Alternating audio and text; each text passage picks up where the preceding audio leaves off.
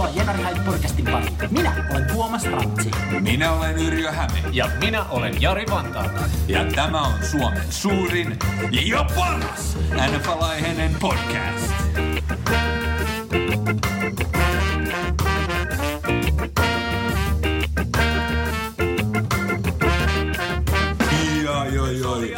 Oikein lämpimästi tervetuloa armo kuuntelijat Suomen syvimmältä kouraisevan vaan podcastiin.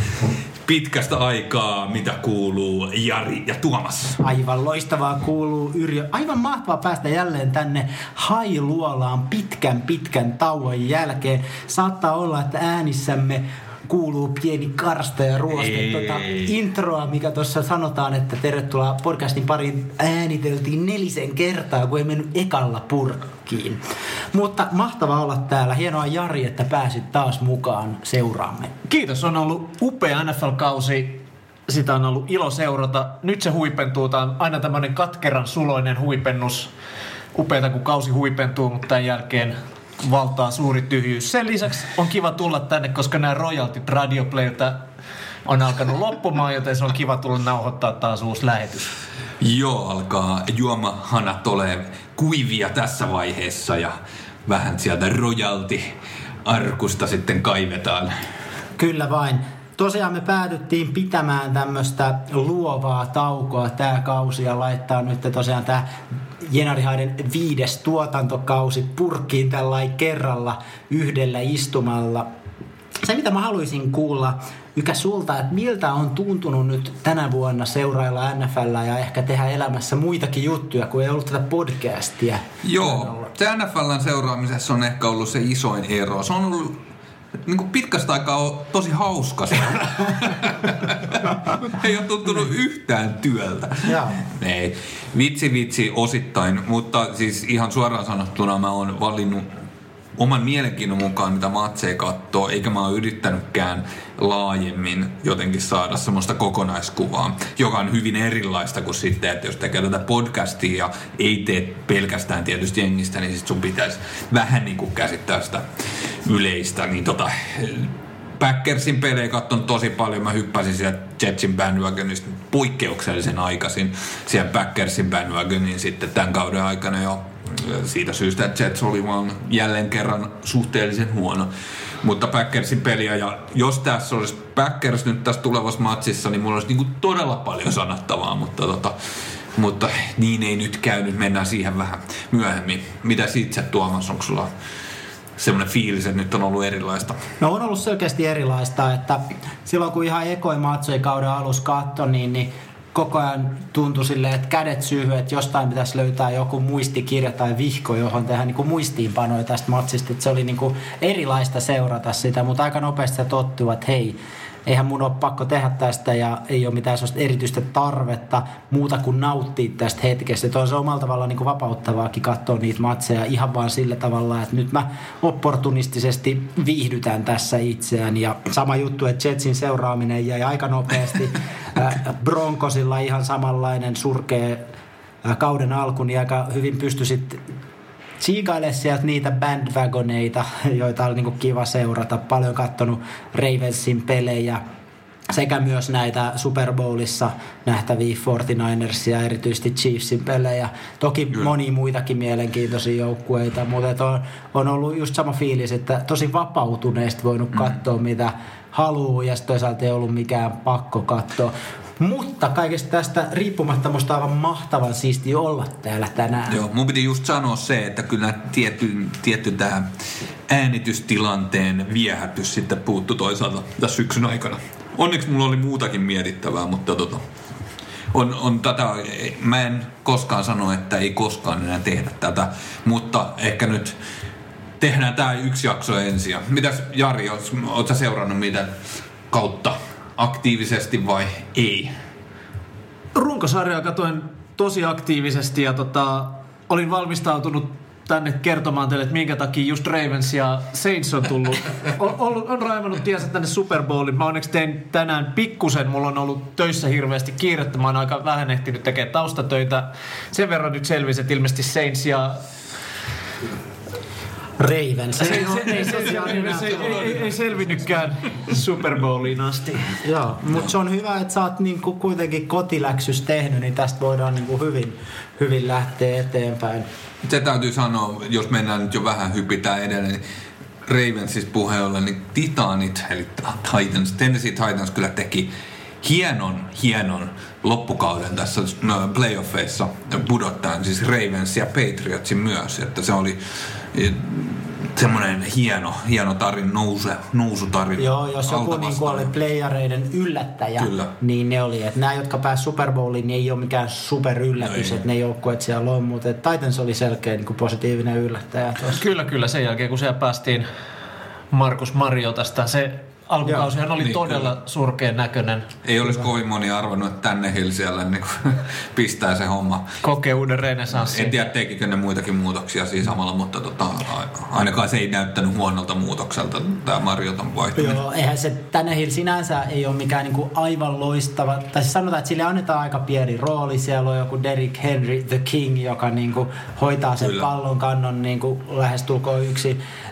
Hill kuitenkin tekee sen, mitä hänelle annetaan, niin on tehnyt sen tosi hyvin ja, ja tuossa kokoonpanossa se on niinku riittänyt ja pelannut itse asiassa sellaiseen asemaan, että nyt kun on niinku tulos free agentiksi, niin varmaan hänelle pitää iskeä se niinku, franchise tagi, jotta se siellä vielä seuraavakin kauden pysyy. Ja kaveri, kaverista tulee Kyllä. massimies, jos ei sitä jo nyt ole. Niin, se on aina vähän kysymys.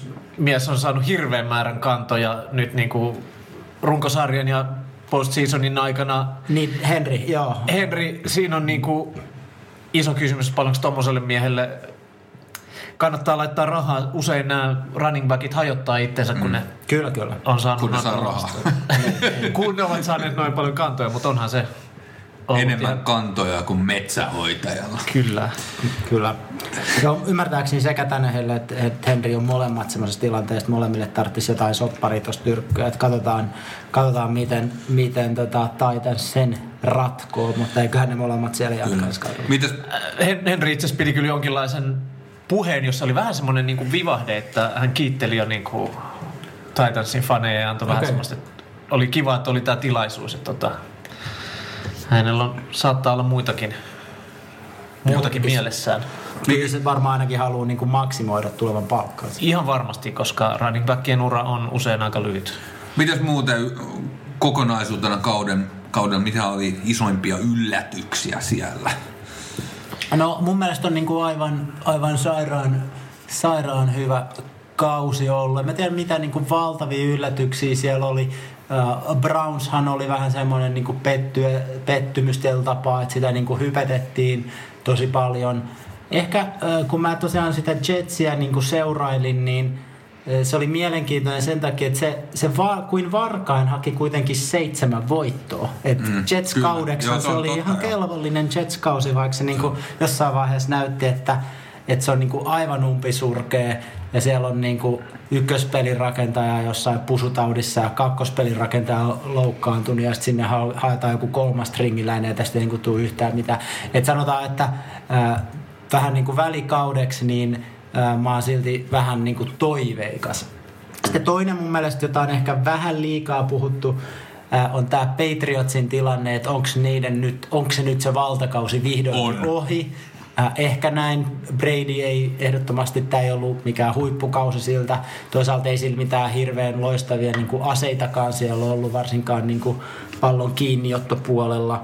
Musta on ehkä vähän liian aikaista mennä tuomitsemaan, että aikakaus on nyt virallisesti ohi, mutta kyllä varmaan kuitenkin mietitään, että ne oli niin todella todella lähellä että ne olisi ollut niin kuin konferenssin kakkossiidillä kiinni. Että ei tämä mikään niin kuin umpisurkea ollut, niiltä vaan totuttu odottaa niin paljon. Kyllä.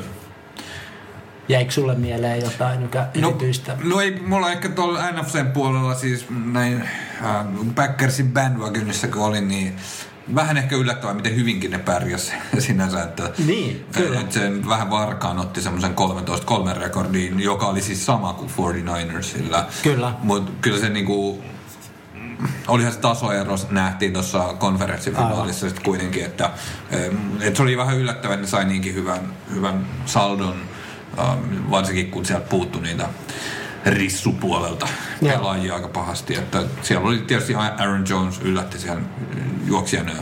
Mutta muuten mun mielestä noissa playoffeihin päässeessä joukkueessa ei nyt mitään ihan superyllätyksiä ollut. Ravensin lentokeli koko, koko runkosarjan ihan niin kuin ylivoimaiselta näyttänyt joukkue. Ja... Kyllä. Se sitten kosahti niin kuin yhteen peliin sitten Joo, playereissa. Se oli tietyllä tapaa niin kuin kyllä yllätys, että kyllä sekin oli mun niin kuin ehdoton tämmöinen Super Bowl-kandidaatti. Joo, ja kyllä se oli niinku semmoinen kauden ilmiö. Ja hyvin lähe, jos ne olisi täällä, niin puhuttaisiin, että miten, miten heidät voidaan pysäyttää. Mutta Just näin. just Titans löysi ne keinot jo. Ja se ei ole tänään sen kummemmin puheenaiheena. Mutta se jäi mulle tästä kaudesta kyllä selvästi mieleen. Kyllä. Mutta semmoista se on. Tämän pelin luonne on, että se on aina niinku yhdestä poikki. Ja nyt on jäljellä nämä kaksi parasta Super Bowl kauden kliimaksi. Mä ehdotan, että me siirrytään pikkuhiljaa käsittelemään tätä tulevan viikonlopun Super Bowlia. Tehdään näin ja ihan näin aasinsiltana vielä, niin tosiaan ykkös- ja kakkosiidi. Että sinänsä mm. ei voi olla kukaan kauhean yllättynyt, että, että juuri nämä joukkueet pääsivät sinne ihan näiden playoffien pohjaltakin. En, en katsonut etukäteen, mutta mulla on sellainen fiilis, että on viime aikoina ollut trendi, että siellä on aika kärkisiidit siellä. Super Bowlissa voidaan katsoa vaikka tuossa breakin aikana koskaan villikorttisiidi Kyllä. päässyt. Super Bowlin mä väitän, että siitä on vähän aikaa. Tulee vielä jotain Giantsia. Giants tulee nopeasti mieleen, Mutta mutta siitäkin on jo muitakin on. vuosi. Kyllä, just näin. Mutta joo, jos lähdetään liikkeelle hei tuosta tulevasta Super Bowlista ja haetaan muutamia semmoisia yleisiä mielenkiintoisia faktoja. Tiedän, että ainakin Jari on löytänyt myös jotain mielenkiintoista dataa, mutta tämähän tosiaan, tämä lasketaan olevan NFLn sadas kausi, että se NFL-liiga oikeastaan perustettiin jo niin kuin silloin sata vuotta sitten, mutta tämä niin sanottu moderni aika alkoi alkoi 50 vuotta sitten, kun NFL ja se sen kilpaileva AFL-liiga yhdistyi. Ja tota, tätä ennenhän sekä tämän NFLn että AFLn mestarit oli kuitenkin kohdanneet muutaman kerran jo aina kauden päätteeksi ja tätä ottelua sitten kutsuttiin Super Bowliksi. Niinpä tämä tulevana sunnuntaina pelattava ottelu on sitten yhteensä 54. Super Bowl, eli, eli Super Bowl LIV, live, niin kuin sanotaan. Otteluhan alkaa 1.30 Suomen aikaa sunnuntai maanantai välisenä yönä ja pelataan siellä Miamin Hard Rock stadionilla. Ja tämä itse asiassa 11 kerta, kun Miami pääsee hostaa tätä Super Bowlia ja jo kuudes kerta, kun se pelataan nimenomaan tällä Miami Gardensin stadionilla. Edellisestä Gardensin ää, Super Bowlista on 10 vuotta aikaa, eli ei niin kovinkaan pitkään. Itse asiassa 11 Super Bowlia siellä Miamiissa on enemmän kuin mitä missään kaupungissa on pelattu näitä Super Bowleja. New Orleansissa on pelattu 10 kertaa, se on toisiksi eniten. Ja sinnekin on jo buukattu vuodelle 24 seuraava Super Bowl, eli se pääsee sitten samaan kun siellä pelataan taas Mercedes Superdomilla vuonna 2024. Mitäs kerran pelattiin New Yorkissa, eli taisi olla ensimmäinen kerta ainakaan Ainakin sillä stadionilla. Ainakin sillä stadionilla, mutta mitä ei muutenkaan tulla pohjoisessa Niin. niin. ulkoilmastadioneilla pelata. Kyllä. Mulla on sellainen käsitys, että ää, niille ei jäänyt mikään niinku, yltiöpositiivinen kuva siitä, että mitä se olosuhteet Just näin. oli siinä matsissa ja voisin kuvitella, että näitä painotetaan näitä etelän paikkakuntia jatkossakin. Näin on, että se varmaan sai sen, että se on tavanomasta, että jos sä rakennat uuden stadionin, niin sut palkitaan sillä tota, mm. Super Bowlilla pari vuotta sen stadionin valmistumisen jälkeen. Näin just tapahtui siellä New Yorkissa New Meadowlandsissa, että se sai sen. Mutta sitten kun joka vuosi ei kuitenkaan uutta stadionia avata, niin vanhatkin saa. Ja sitten tämmöiset Miamit on niin kuin aika helppoja valintoja sen jälkeen. Sen Miami stadionillehan mahtuu 65 000 katsojaa, eli se on tämmöinen aika keskikokoinen NFL-stadion. Niin mä katsoin jostain, että keskiarvo on 69 000 ää, katsojaa. Ja, eli onhan siellä niitä paljon suurempiakin. Se New Meadowlands vetää joku yli 80 000 vissiin. Ja, ja varmaan ää, Dallasissa mennään vielä yli sen.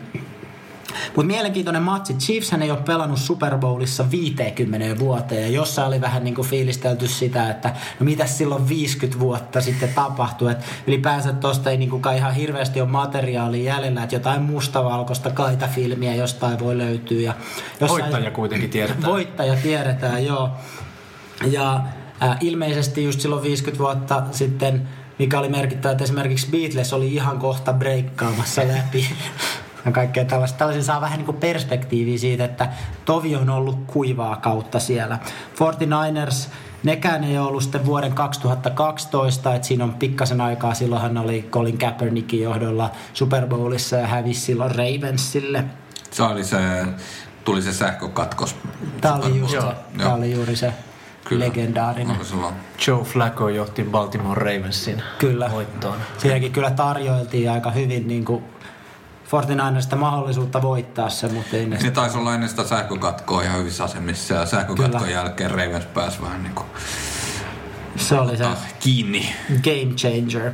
Mutta osaltaan sen takia, että nämä joukkueet ei ole siellä Super Bowlissa vierailu viime aikoina, niin, niin lippujen hinnat on äh, niin kuin ennätyskorkealle. Et siinä vaiheessa, kun nämä selvisi, nämä Super Bowl-joukkueet, niin lippujen hinnat niin kuin pompsahti ylös.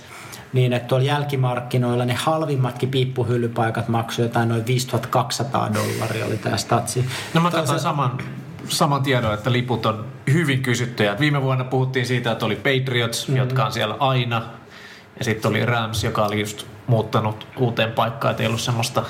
Oli kuin halpoja lippuja, ei ollut niin paljon faneja, jotka sitten jaksaisi. Joo, nyt, nyt on tosiaan kaksi joukkuetta, jotka on pitkä kuiva kausi. Ja kuitenkin kaksi tämmöistä uutta seksikkään olosta joukkuetta saattaa olla semmoisen uusien dynastioiden alkuja. Ja Kyllä. tosiaan nyt on fanit innoissaan ostamassa lippuja. Kyllä, mitäs tuonne 5200, ne on tosi dollareita vähemmän euroissa, mutta et olisiko sellainen kohtuuhinta maksaa piippuhyllyn paikasta? No sanotaan näin, että jos mulla olisi se lippu kädessä, niin olisi se kyllä niin hienoa myydä se eBayssä. kyllä, kyllä. Mutta joo, toi on muuten hyvä kysymys, että ehkä just näin, että jos mustakin tuntuu, että olisiko, pystyisikö mä maksaa viittä tonnia siitä lipusta? No en. Mutta jos mulla olisi se, niin en mä kyllä ehkä viidellä tonnilla myisi sitä. Et jo, jo, siinä on joku tällainen tietty nyanssiero. että- Riippuu siitä, että onko sun luvat kunnossa lähteä sinne matsiin. se on tietysti kans. Se on totta. Hei Hani, mulla olisi tuossa ensi viikolla lopuksi yksi pikku juttu. Joo.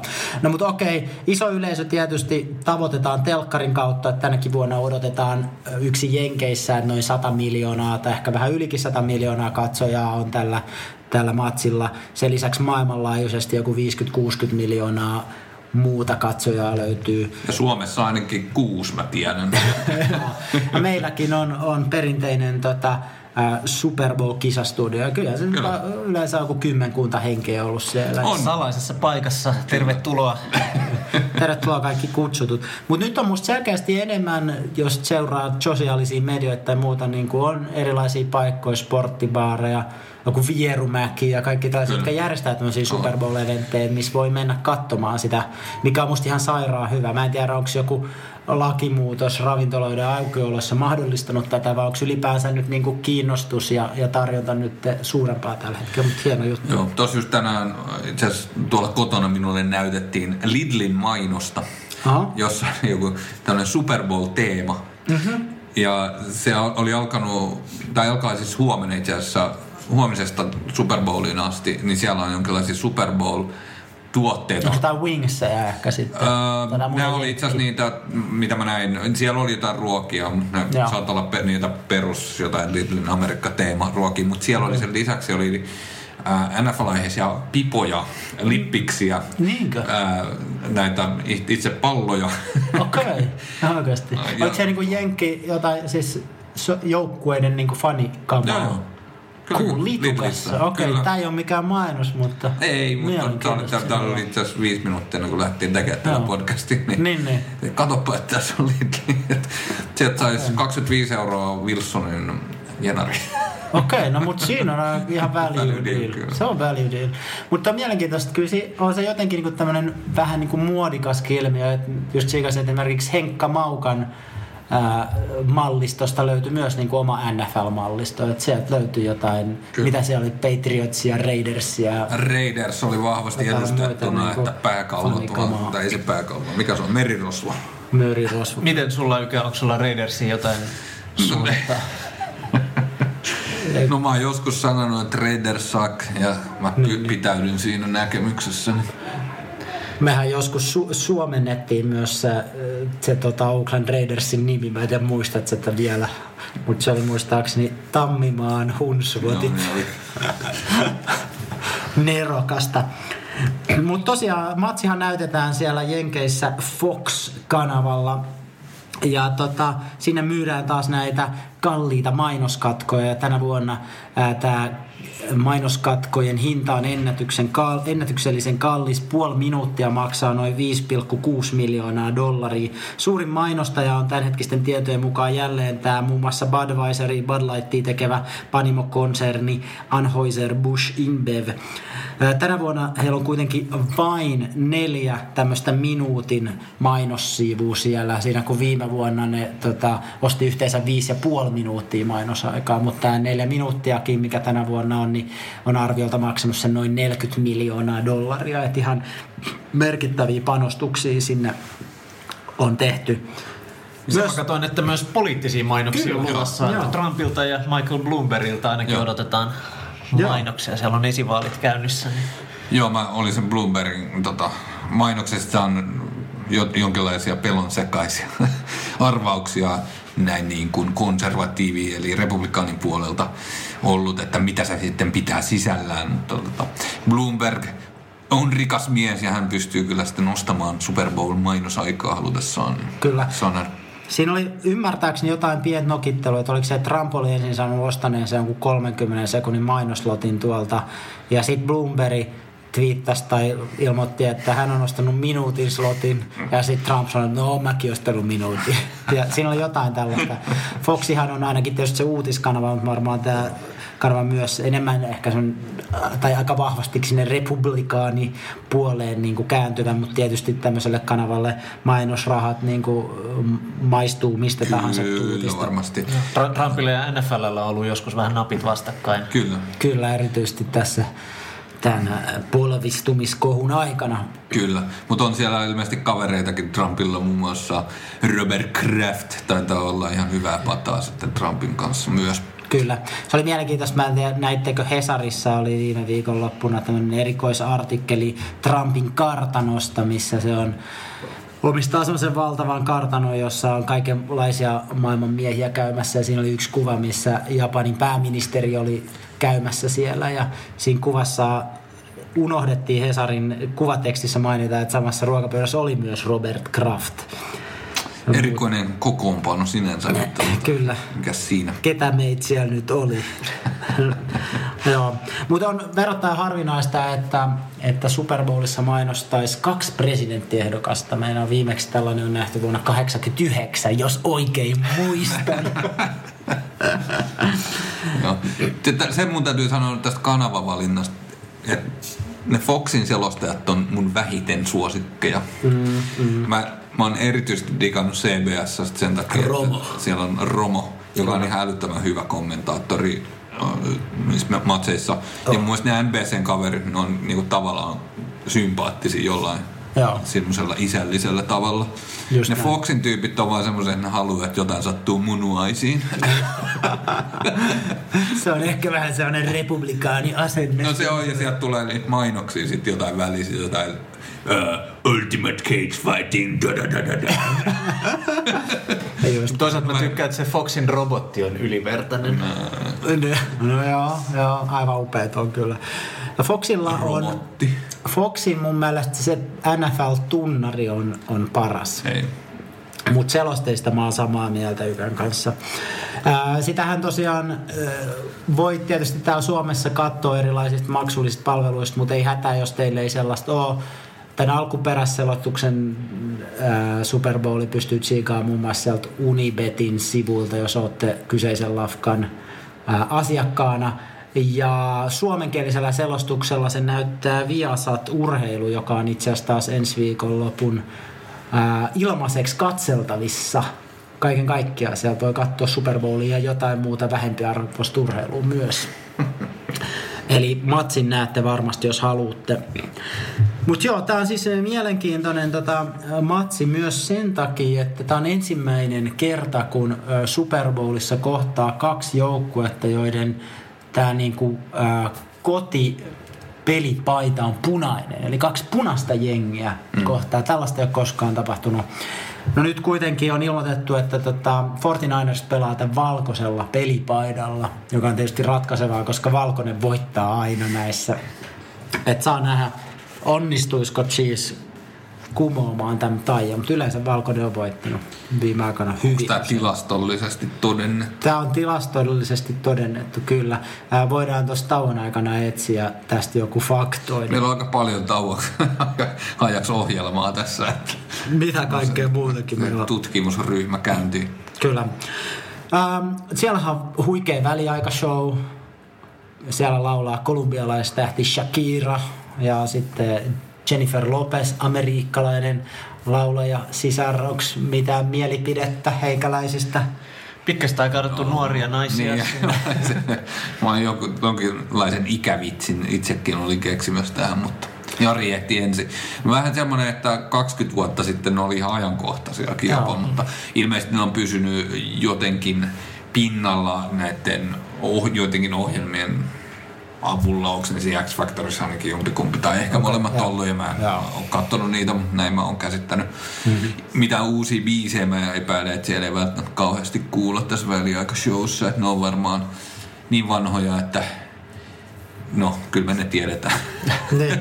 Mitä biisiä sä odotat eniten? Pystyisitkö nyt vaikka Jennifer Lopezin tuotannosta niin kuin viisi mieleistä biisiä tässä luettelemaan? Uh, uh, um, se on se, kun I'm still Jennifer the Block. En mä osaa sen. Saa, joo. I'm still Jennifer the Block. Joo. Eikö se ole? Se on yksi biisi. Epäilemättä, epäilemättä. Shakira, sä, mä, mä oon ymmärtänyt, että sä tiedät Shakiralta ainakin yhden biisin. mä tiedän Shakiralta yhden biisin. Mä taas vähän harjoittelin, että pystyisikö mä laulaa sen, mutta mä en ole ihan varma, että kannattaa. Mä yrittää toisaalta säkin laitoit ittees. Kyllä, laito, laito. Se menee jotakuinkin tällä, että Oh, you know, I'm on tonight, my hips don't line, I'm start to feel it right. Attraction, the tension, baby, like this is perfection. Eli siinä oli mun tulkinta tästä. Selvästi Sanoit selvästi vähän enemmän. Kiitos. Vuonna 2006, eli tovi sitten äh, julkaistusta Hips Don't Lie-laulusta. Mm. Että mä toivon, että se biisi esitetään, se on mun aidosti tosi hyvä. Muuten mä en, mulla ei ole kauheasti odotuksia tähän showhun. Äh, puhuitte siitä iästä, niin Shakirahan on 42-vuotias, mutta se oli mulle ehkä aavistuksen ullatus, että J-Lo on jo 50 Joo, mä, mä aloin miettiä, heti kun olin sanonut että nuoria naisia, niin tässä alkaa itsekin toteamaan sillä että ne oli nuoria silloin, kun mä olin nuori, ja mä oon jotenkin jämähtänyt sinne mm. jonnekin. Niin. ja olen tässä jotain Katy Perryä käynyt esiintymässä, nyt kun oikein alkaa kyllä. muistelemaan. Just näin. Mutta näin se on, että itsekään ei ole minä, mikään enää ihan, ihan nuori. Joo. Kansallislaulun laulaa laulajatar Demi Lovato. Just näin, ja mulle ainakin se niin kuin osoitti sen, että, että mä oon niinku todella vanha, koska mä en ole ikinä kuullutkaan tätä nimeä. Ei mä, niinku sanonut mulle yhtään. Hän, hän, mä, mä joudun myös googlaamaan hänet. Mulle selvisi, että hän on myös maailmanennätysnainen. Niinkö? Kyllä. Missä lajissa? No, tämä ei ole niinkään laji, mutta hän on nuorin X-Factor-tuomari. Ja tämä on siis Guinness maailmanennätys. Hän on nuorin X-Factor-tuomari. Okei, okay, siisti. En, en kyllä osaisi niinku täältä istumaan yhtään hänen kappalettaan. Mä oon nuorin Jenari Hait podcastin selostaja, vai no okei, okay, toisiksi Jos nuori kuin saat Jari lasketa, kyllä. Va, joo, vakituisesta. Joo, mutta siis tämä Demi Lovato sen verran niin kuin googlasi, että on kuitenkin hyvin palkittu lauleja, lauluntekijä, näyttelijä ja TV-persoonallisuus. Eli varmasti mikään turha tyyppi, että se kertoo enemmän meidän vanhuudesta ja tietämättömyydestä. Joo, jos tämä muuten on tullut ihmisille läpi, niin me, me ei olla ihan kartalla tästä nuorisolaisten kulttuurista. Ei olla. Mun niin kuin hyvä ystävä niin Esa totesi, että tässä kansallislaulussa on ainakin niin kuin se hyvä puoli, että sitä ei esitetä semmoisessa potpurimuodossa. että se, se tulee niin kuin kokonaisuutena alusta loppuun, toisin kuin tämä niin kuin väliaikashow, joka muakin on aina ärsyttänyt, että sulla on se niin kuin about vartin ehkä kestävä show, ja sähän voisit esittää siinä vaikka niinku neljä biisiä silleen alusta loppuun, mutta sen sijaan sä haluat esittää sun koko tuotannon niin, että sä 42 sekuntisia pätkiä niin kuin sulla on yhdeksi mössöksi siihen peräjälkeen. Ja varsinkin kun nyt siellä on kaksi lady esiintymässä, josta molemmat haluaa esittää koko tuotantonsa, niin saa nähdä minkälainen mössö siitä tulee. Varmaan upeata. Mössö on mielestä hyvä sana. Se on hyvä aika käydä saunassa. Kyllä, se, se on omalla kyllä. Ja kyllä mä ymmärrän se, että kun ollaan Miamiissa, siellä asuu paljon latinoja, niin se on ihan luontevaa hakea tämmöisiä lattaritähtiä esiintymään. Mutta mun mielestä kun kerran ollaan niin kuin Miamissa, niin ainoa oikea ratkaisu olisi hakea sinne Fresh Prince, eli, eli Mulle tuli räppärinäyttelijä ja Eagles-faninakin tunnettu Will Smith laulamaan Miami-biisiä. Se voisi vetää siinä vartissa vaikka niinku neljä kertaa putkeen. Muistatte Ja se kaikki, riittäisi. Muistatte kaikki sanat. Miami. Welcome to Miami. Party in the city when the heat is on All night on the beach till the break of dawn Welcome to Miami Bienvenido a Miami Tämä oli sitten naisten osuudet. Mammonilahjakkuus. Kyllä. Mut hyvä, musta vähän tuntuu siltä, että nyt on semmonen ensimmäisen tauon aika. Kyllä.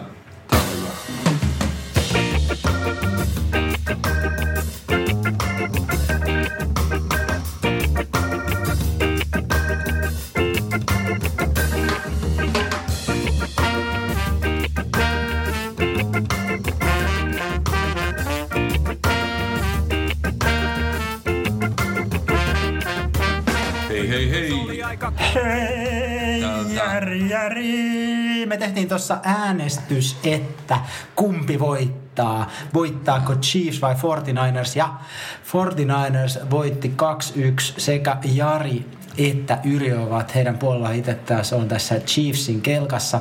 Mutta tästä äänestystuloksesta johtuen päätimme, että aloitamme ensin Yrjön kertomana tai liidaamana tarinan siitä, miksi 49ers tulee voittamaan Super Bowl liivin. Se on vaan yksinkertaisesti parempi joukkue. Piste. Saanko mä nyt sitten kertoa Chiefsistä? Eli 49ers. Ja mun täytyy nyt ihan kärkeen sanoa se, että minähän en siitä joukkueesta tiedä yhtään mitään. Saanko mä nyt kertoa sitä Chiefsistä?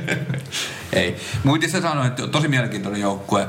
Siitä kuuntelin itse asiassa äskettäin semmoisen podcastin, semmoisen kuin Freakonomics äh, podcasti, joka oli haastattelemassa äh, 49ersia. Siitä on kyllä puolisentoista vuotta aikaa, kun se tehtiin, että se oli vähän ikääntynyt se matsku, mutta siinä haastatteltiin muun muassa Jimmy Krapoloa ja äh, Staleyä sieltä äh, hyökkäyslinjasta. Mm-hmm. Äh, ja se oli tosi mielenkiintoista kuulla, että miten he itse näkee tämän menestyksen, jota silloin oli jo vähän, vähän niin kuin tulossa. Ja tämä Staley esimerkiksi oli sitä mieltä, että hän oli lopettamassa jo aikaisemmin, kun 49ersin meni tosi huonosti. Se on varmaan sitten oli varmaan just tullut sinne joukkueeseen Kyllä, joo, saanut sen niin joo. lentoon. Sillä oli huikea se loppukausi. Siis oli, sinne. joo, se oli just sen jälkeen, kun oli se loppukausi mennyt ihan huikeasti. Taisi olla Joo. pelkkiä voittoja. Siinä joku kuusi voittoa putkeen ja se oli tota, tosi nousujohteinen fiilis Joo. siihen kohtaan. Ja oli tosi mielenkiintoista nähdä, miten ne näkee se. Tässä tässä on semmoinen henkilökohtainen preferenssi, että mä en tykkää katsoa näitä matseja uusintoina. Mä katson nyt suorana ja sen takia 49ersin matsit on vähän jäänyt Niin paitsi- pelataan sieltä- tyypillisesti myöhemmässä Kyllä. slotissa, kun se asuu siellä länsirannalla. Kyllä. Eli nyt äh, ei oikeastaan tullut katsottua 49ersin matseja, kun tämä Packers peli sitten näissä tota, playoffeissa. No saanko mä nyt sitä alkaa puhua siitä Chiefsistä, siitä Ei, tiedät tästä? Mä, ei, kun mä otin kyllä selvää sitten Aha, jälkeenpäin. hyvä. Mutta Tota, mä oon tässä bandwagonissa hyvin näin niin kuin jälkijättöisesti tullut mukaan. Mutta ei se mitään. Eli runkosarjan toiseksi paras puolustus jardeissa per peli, eli 282 yhteensä, ja muun muassa heittopuolustus, aivan jäätävän kova, 192 jardia per peli, ja se on koko liigan paras runkosarjan jälkeen. Ja jos nyt puolustuksessa pitää joku heikko sanoa, niin se on ehkä keskinkertainen juoksupuolustus. Mutta onneksi tässä Super Bowlissa se ei tule olemaan ongelma, koska Kansas Cityn juoksuhyökkäys on 23. juoksujardissa, tai oli siis runkosarjan aikana. Ö, 49ersin puolustus sai yhteensä 48 säkkiä aikaiseksi runkosarjan aikana, joka on jaettu, jaettu viides sija. Eli kyllä se on vaikea, vaikea aita ylitettävänä Kansas Cityn hyökkäykselle, vaikka se onkin ihan ok hyökkäys.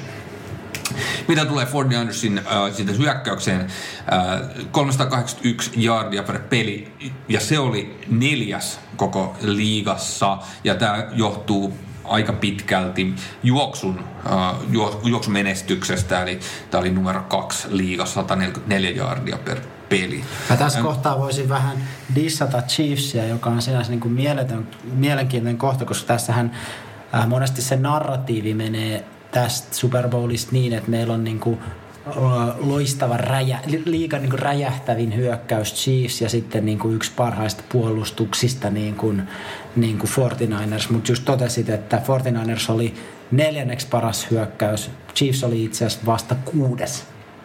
Eli Chiefs ei niin kuin jaardeissa mitattuna ollut ihan niin kova. Ja, ky- ja kyllä mä näkisin tosiaan, että tässä on niin kuin kaksi hyvää hyökkäysjoukkuetta ja kaksi kovaa hyökkäysvelhoa mm. näiden Kyllä. hyökkäysten takana. Hyvin eri profiililla nämä hyökkäykset. On, on, on, on, on ehdottomasti, mutta tota, ja, ja 49ers etenkin tuon niin konferenssifinaalin jälkeen siitä puhutaan tämmöisenä juoksu, Kyllä. Ju, juoksuhyökkäysjoukkueena, mutta kyllä he tarvittaessa osaavat myös heittää palloa. Että siellä ollaan runkosarjan viimeisillä kierroksilla, siellä oli tämmöisiä hyvin tärkeitä pelejä Saintsia ja Seahawksia vastaan, joissa jotka, oli loppuun asti tasaisia, joissa heidät, Saints teki valtavan määrän pisteitä, mutta 49ers teki enemmän. Heitto hyökkäysjohtaisesti, että vaikka nyt sitten tosiaan konferenssifinaalissa Jimmy G heitti vain kahdeksan kertaa tähän statsi, joka tulee jatkuvasti kaikkialla vastaan ja puhutaan, että tämä on vaan juoksuhyökkäys. Mä enemmän näkisin, että tämä on tämmöinen monipäinen hydra, jolla on monta eri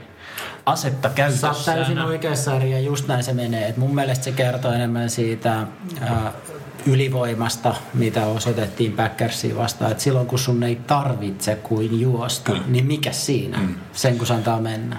Tässä on koko runkosarjasta mielenkiintoinen statsi tähän liittyen. Äh, saatte arvata tässä. Right. Eli äh, niistä quarterbackeista, jotka heitti yli tuhat yardia kauden aikana, niin kuinka mones Jimmy Grappolo oli heitetyissä äh, tai heitoissa per matsi?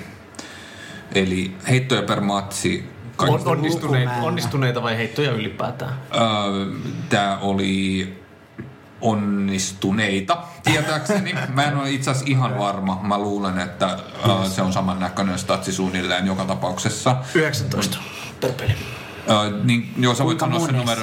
Joo, se on hyvä sanoa se numero, mutta se oli enemmän kuin 19. Mutta kuinka mones eli ranking, QB-rankingeissa, jos on 32 joukkuetta ja niitä QB on tosiaan vähän enemmän, sen takia mä sanon, että ne, jotka on heittänyt yli No se top 10 kuitenkin. Siis oikeastihan Garapolo just arvioidaan näiden playoffien perusteella tällä hetkellä, jolloin se ei ole kauheasti tarvinnut heittää, mutta oikeastihan se pelasi ihan sairaan hyvän runkkarin, ja mä sanoin, että se saattoi olla top 5, top 10 ehdottomasti täysin väärin. Mitä Jari sanoo? No mä olisin ollut vähän tässä Tuomaksen bandwagonissa, että mun mielestä Garoppolo, Garoppolo ei ole semmoinen tier 1 quarterback, se ei ole parhaista, se ei ole parhaan viiden joukossa, mutta se on niinku siinä 6-12 joukossa, vähän riippuen niin, peleistä. Tämä oli lukumäärä, niin tämä oli vain lukumäärä, joo. Lukumäärä joo. Ja, ja, niin ne on ehkä jo, jo, jo, lähempänä 50-50. Mä väittäisin, joo, kyllähän se on totta, että Fortinaarissa on niin lähempänä 50-50, että milloin on juoksu ja milloin on... No, okay, mutta mä kerron meille teille. Tästä ei mitään. Tämä on... Siis Garapolo ensinnäkin äh, heitti kyllä vajaa 4000 yardia, joka on silleen suht paljon, mm. 27 touchdownia, 13 interceptionia. Mutta hän heitti alle 30 kertaa per matsi ja oli 28 okay. niistä kuubeista tällä lukumäärällä. Eli kyllä siellä keskimäärin heitetään palloa huomattavasti enemmän. Vähemmän siis. 49ers heitetään vähemmän kuin Just, se jengissä.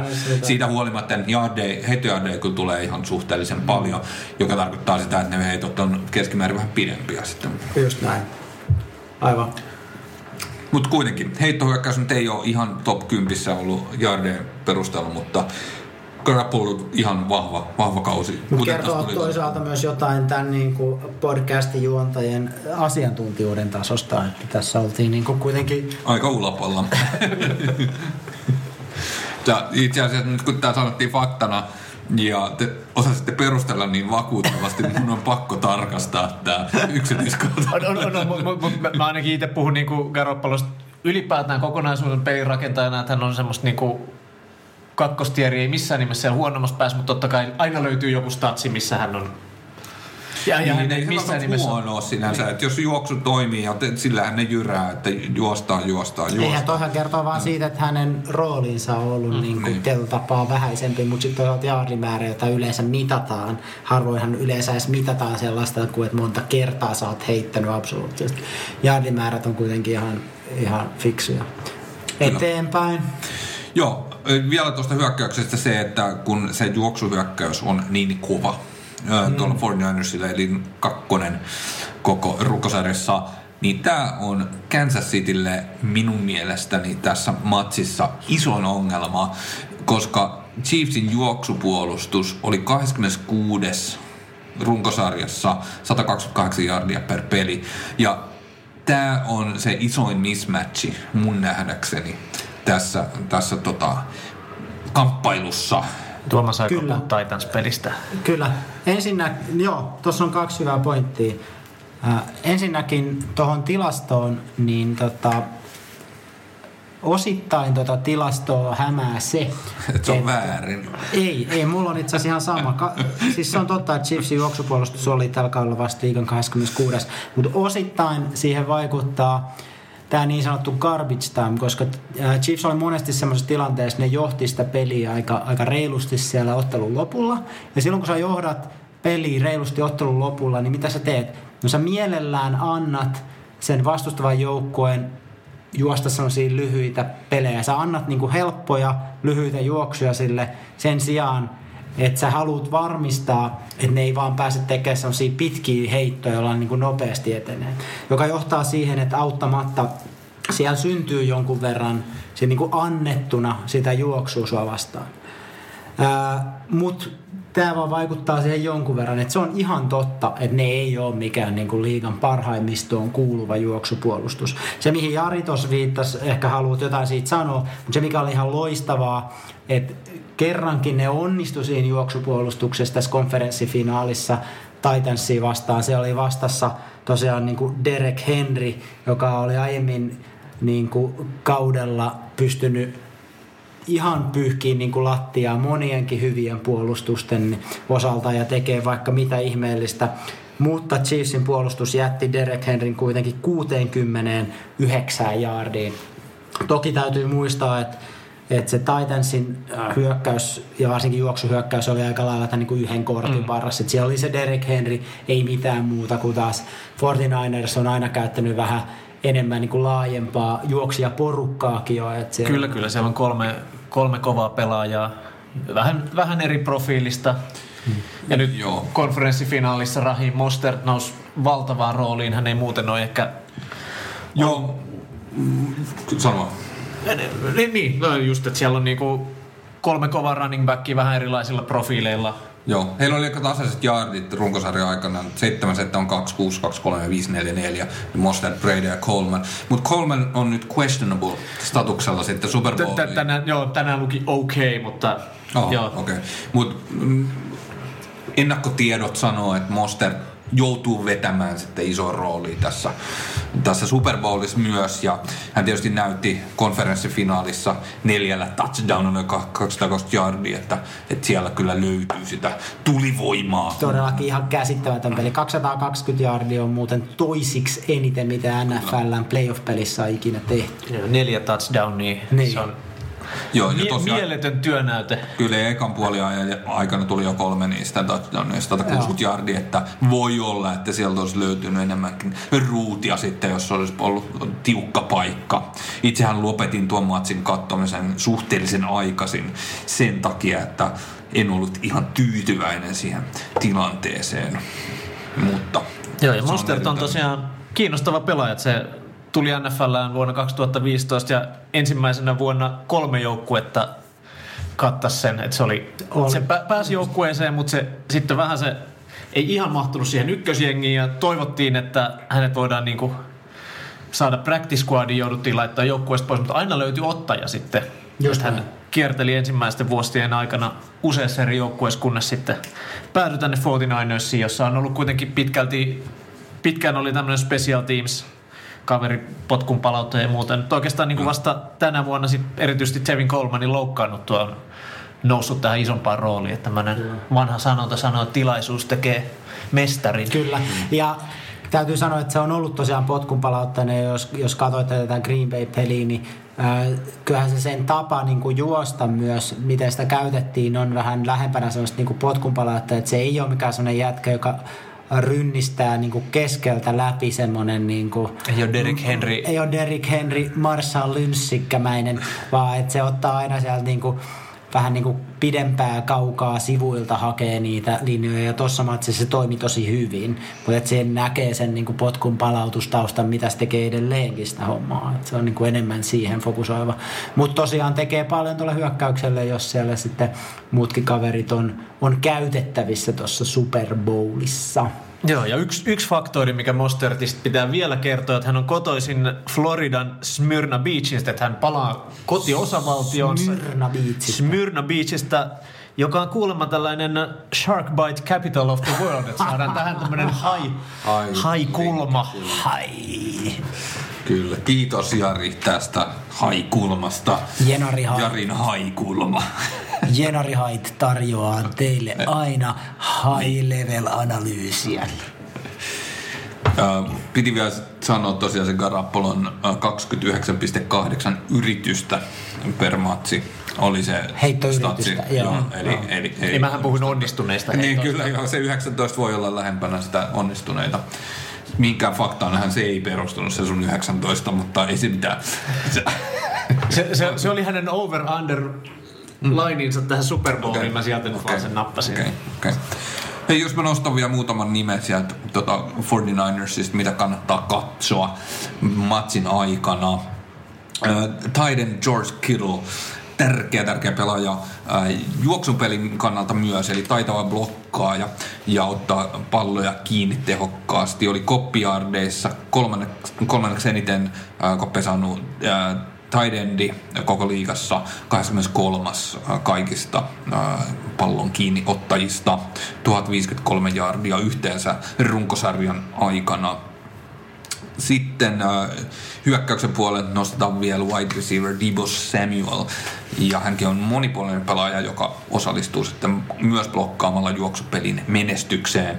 Ja myös kantaa sitten palloa se, että linja takaa lähtee auttamaan. Että esimerkiksi Packersia vastaan, kun Green Bay pys- pyrkii tukkimaan keskustan Mostertia vastaan, niin sieltä sitten Debo Samuelille pallo ja hän sitten karkaa laidalta karkuun. Niin tämmöisiä aseita siellä on luvassa myös Kansas Cityä vastaan. Jos katsotaan puolustuksen puolelta, vai halusko Jari vielä sanoa hyökkäyksestä jotain?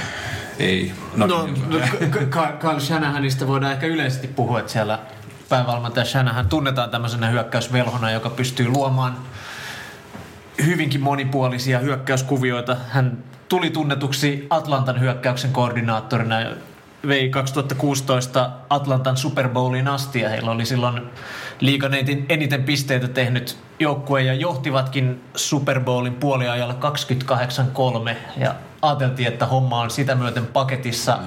Mutta... saunaan siinä vaiheessa ja Joo, valitettavasti loppui sitten historia. Patriots nousi sieltä, nousi sieltä valtavalta takamatkalta ja Shanahania syydettiin sitten liiallisestakin aggressiivisuudesta. Hän edelleen jatkoi tätä heitto, heittopelien pelaamista, kun ehkä jotkut lajitaktikot sanoisivat, että tässä kohtaa olisi pitänyt alkaa varmistelemaan pelaamaan aikaa ja juoksemaan. Nyt hän on tosiaan sitten luonut tänne 49ersiin, jonne hän joutui sitten tuosta Atlantasta tuli kenkää tämän Super Bowl, tai mit, mit, mitä nyt No ei siitä nyt ihan tullut kenkää, mä sanoin, että se oli semmoinen talentti, että se niinku no joo. sai sen tota, Sai sen kengän sinne takapuolelle no joo. ihan muuta. Hy- hyvässä, hyvässä yhteisymmärryksessä hän lähti 49ersiin, jossa sai sitten head coach paikan ja siellä tosiaan on ollut kolmatta vuotta. Viime vuosi oli vähän hankala johtuen osittain tästä myös, että Jimmy G oli loukkaantuneena, mutta se niinku hopeareunus siinä oli, että he, heidän huono suorituksensa runkosarjassa aiheutti sen, että he pääsivät draftaamaan aika hyvin ja hakivat tämän vuoden draftissa Kakkosena. kakkosena Nick Bosan, josta päästään ehkä Tämä tähän on mahtava aasinsilta. Näin hyvä aasinsilta on tässä ohjelmassa ennen saatu. Älä pilaa sitä tuomaan. Mulla se on niin paljon. Mä voin kertoa kans hänen pari juttua myöhemmin, älä mutta jatketaan tuohon. Valmentaja-asiat myöhemmin. Eli puolustus, äh, defensive Nick Bosa. Ja tosiaan kakkosena valittu. Ja lunastanut kyllä odotuksia hienosti. Runkosarjassa yhdeksän säkkiä kahdessa playoff-matsissa Ja, kolme. ja jos, jos miettii häntä ja hänen veljensä, niin kuin Joey, niin täytyy sanoa, että on kyllä aivan upeat bosat. Joku on onneksi tehnyt kotiläksynsä. Kyllä. Hyvä.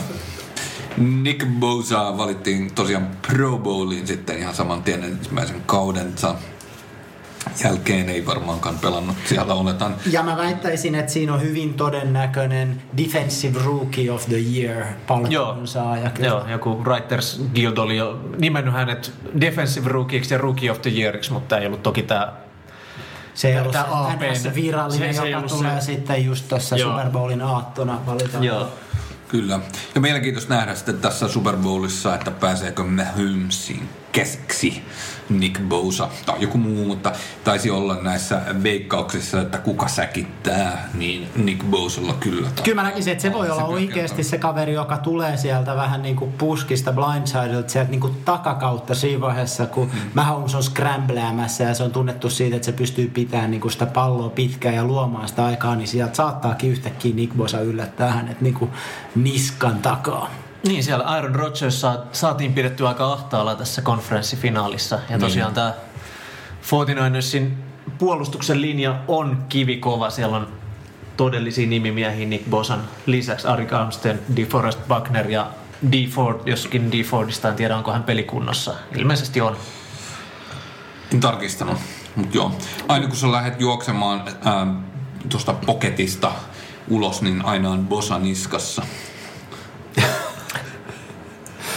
Miksi se oli- kuulostaa hauskalta? Mutta mut joo, se voi olla yksi avain, millä tota 49ers voi voittaa, jos ne saa vaan Mahomesin laitettua tarpeeksi ahtaalle. Hän on toki ilmiömäinen talentti ja pystyy viskomaan palloa pienistä kulmista ja nopeasti tarvittaessa tai taikomaan jaloillaan myös lisää aikaa, mutta No. Mennään siihen tota, Kansas City puoleen ihan just. Mä yhden nostan vielä täältä äh, 49ersin puolustuksen puolelle, eli legendaarinen cornerback Richard Sherman, eli tiimin veteraani ja johtaja. Vanha ja väsynyt. Kolmas Super Bowl äh, uralla jo tässä vaiheessa. Äh, Niin, edellisesti tuli siellä Seahawksissa yksi voitto, yksi tappio. Kyllä, Legion of Boomin. kyllä. Packers-pelissä otti Devante Adamsin sitten vahvasti vuoristukseen, eli parhaimman receiverin. Ja on mielenkiintoista sitten katsoa tässä Super Bowlissa, että minkälainen rooli hänellä on. Että ottaako esimerkiksi, esimerkiksi Tyreek Hillin sieltä käsittelyyn. äh, Että Joo, se oli mulla täällä kans yksi taistelupari, jota kannattaa seurata varmaan Richard Sherman ja Tyreek Hill. Sherman taisi ottaa yhden Irman siinä edellisessä pelissä, mutta mä kyllä uskon, että hänen, niin kuin, tai siis se näkyy siitä pelistä, että ihan ei ole niin kuin parhaimpien päivien vedossa. Että varmaan Twitterissä ja muualla mediassa huutaa kovempaa kuin ikinä, mutta onko enää ihan siinä vedossa? Ei ole. Tota, Ja, ja, ja on paljon puhuttu siitä, että hän ei ole niinku parhaimmillaan tämmöisiä nopeita pieniä kavereita vastaan, vaan enemmän tämmöisiä voimakkaita ulottuvia Joo. pelaajia. Hän on helpompi nollaamaan, mutta et sit nopeutta vastaan hän ei, hänelle ei ehkä ole välttämättä. Joo. Mähän, Oli, se- mähän kaljan, haluatteko te jotain? Ota mulle vaan, mutta mun pitää nyt vielä kerrata tässä se, että te voitte haukkua Richard Shermania ihan niin paljon kuin te haluatte, ja mua ei niinku kauheasti edes kiinnosta se. Jos me katsotaan näitä heittopuolustuslaatua, numero ykkönen runkosarjassa, jos mitataan jardeja per peli. Ja se on fakta. Ja se on mun mielestä Kansas City. Sen lisäksi, että siellä on ongelma Kansas City puolustaa juoksua, 49ersin juoksu vastaan, niin sen lisäksi heidän heittopelinsä saattaa olla vaikeuksissa sen takia, että se heittopuolustus on niin kova ää, 49ersissa. Kyllä, ja se Ja- heittopuolustus perustuu nimenomaan siihen, että ne onnistuu luomaan sitä painetta sille mm. pelinrakentajalle, ja siinä ne on pirullisen hyviä, ja se on se niin kuin, mahdollisuus, millä sä pystyt niin kuin, äh, Mahomesia äh, yhtään niin kuin, nollaamaan, mutta se, taas se secondary ei ole mikään niin kuin, erityinen vahvuus. Kyllä. Bosa esiin ja sitten QB. Joo. Toiset on hanurimiehiä ja toiset tykkää bosasta. Kuka on hanuri? En mä tiedä. Mä osaan Tää ehkä mä lähtin siitä, se, oli, se sun vitsi se oli hauska vielä, koska se oli niinku oikeesti mä tapahtunut. keksin sen Se- spotissa, uskotte älä. Joo. En tiedä. Enkä usko myöskään. Mutta joka tapauksessa äh, tä, tässä oli niinku 49ersin keissi. Mm-hmm. Eli tota, mä, mä uskon, että tasapainoisempi joukkue, heillä ei löydy mun mielestä semmoisia selkeitä ongelmia. Mm, Kyllä mä uskon, että Mahomes on parempi QB kuin Garoppolo, mutta se ei ole tämän matsin ratkaiseva tekijä. No tästä, tästä ei varmaan ole hirveästi erimielisyyksiä, että kummassa joukkueessa on parempi pelirakentaja. Mutta tosiaan mä- oon kanssa samaa mieltä, että 49ers on kokonaisvaltaisempi paketti. Kyllä. Siellä on hyvä hyökkäys, joka pystyy sekä juoksemaan että heittämään, ja puolustus on parempi. Chiefs on tämmönen yhden tempun poni. Se, se temppu on tosi hyvä, Täytyy muistaa, että se on tosi hyvä. Joo. mutta sitten kun sulla on tommonen todella hyvä heittopuolustus, niin kyllä Chiefs tulee olemaan tässä vaikeuksissa, vai mitä Tuomas? Joo, mun täytyy sanoa, että, että tilastot kyllä selkeästi mun mielestä pelaa tätä 49ersin pussiin. Ne on, ne on selkeästi tasapainoisempia, että ne on joka puolelta niin kuin hyvä ja niistä on vaikea oikeastaan löytää kauhean selkeitä heikkouksia. Ne on myös semmoinen joukkue, jota on kiva, niistä on kiva tykätä ja mä oon seurannut niitä aika paljon tällä kaudella. Ja periaatteessa mä oon sitä mieltä, että by all means mä voisin niinku suoda heille tämän voiton.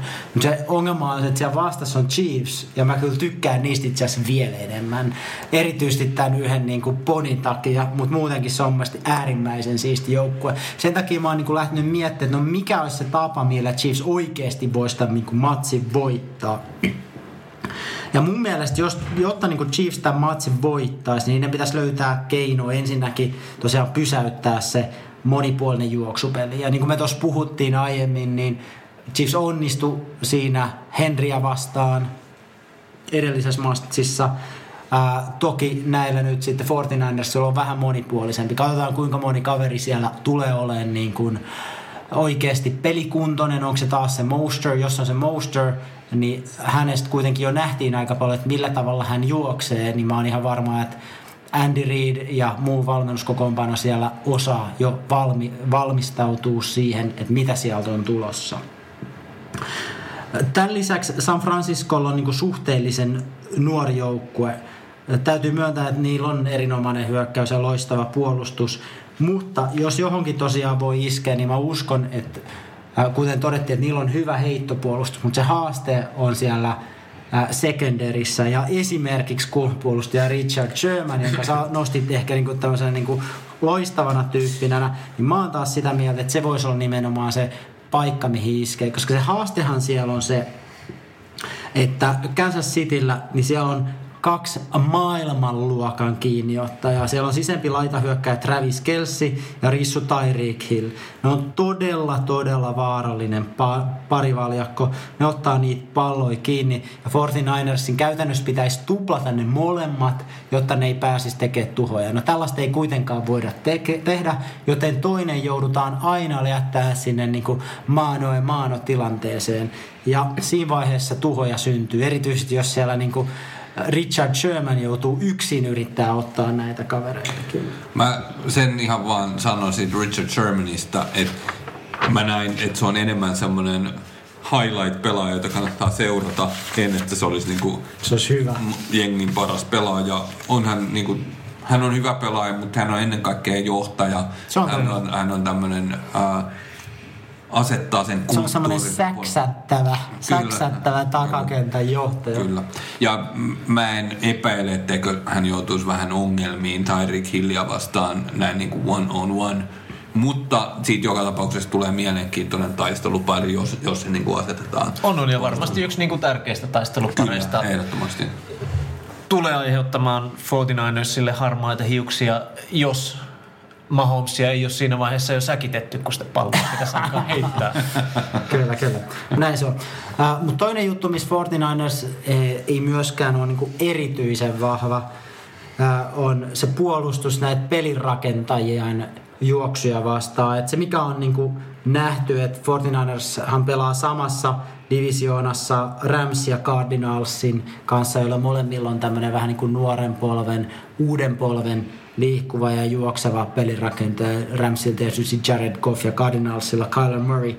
Ja ne on molemmat ainakin päässyt vahvasti iskemään tähän. Et 49ers, vaikka onkin pelannut joukkueet vastaan kokonaisuutena hyvin, niin on ollut selkeästi heikkoja tätä pelirakentajan juoksua vastaan. Ja jos miettii nyt sitten Patrick Mahomesia, niin hän on kyllä näyttänyt siihen, että hän pystyy juoksemaan sen pallon kanssa oikeasti vahvasti.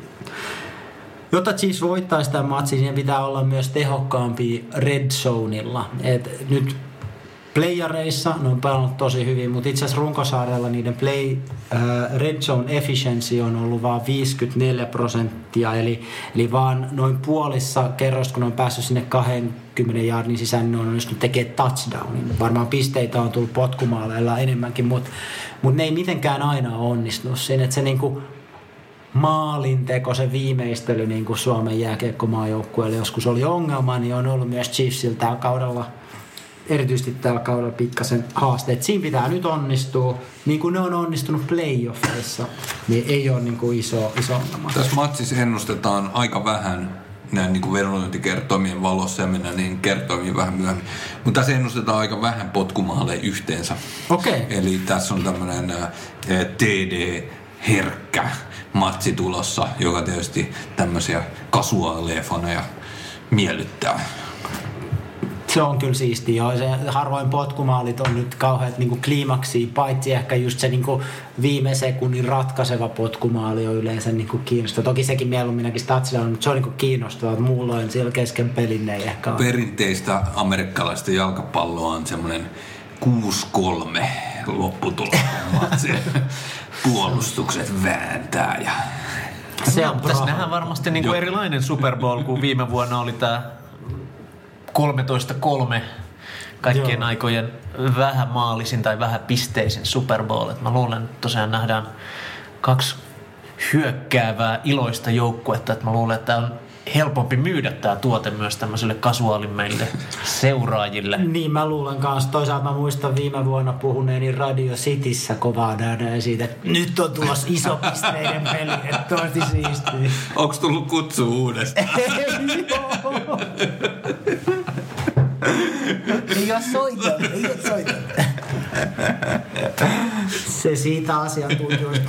Mutta oikeasti Chiefsin suurin niin sanottu X-faktori, eli uh, My Little Pony on ehdottomasti tietysti pelirakentaja Patrick Mahomes. Se on kaveri, joka niinku käytännössä lähes yksin voi muuttaa ottelun suunnan ja kannatella sitä jengiä sen niinku ihmetteoilla. Et se on niin siisti jäbä, että mun on aivan pakko olla Chiefsin kelkas tässä matsissa. Kaverihan on vasta 24-vuotias ja näin ollen hän on viidenneksi nuorin Super Bowlia aloittava QB. Ja jos mestaruus tulee, niin hän on toisiksi nuorin pelirakentaja, joka on voittanut Super Bowlin. Tiedättekö, kuka on nuorin, joka on voittanut Super Bowlin? Veikka. Rotlisberger oli aika nuori. Peyton Manning. Ben Roethlisberger on oikea vastaus. Hän oli meinaa 23-vuotias silloin, kun voitettiin Super Bowl XL.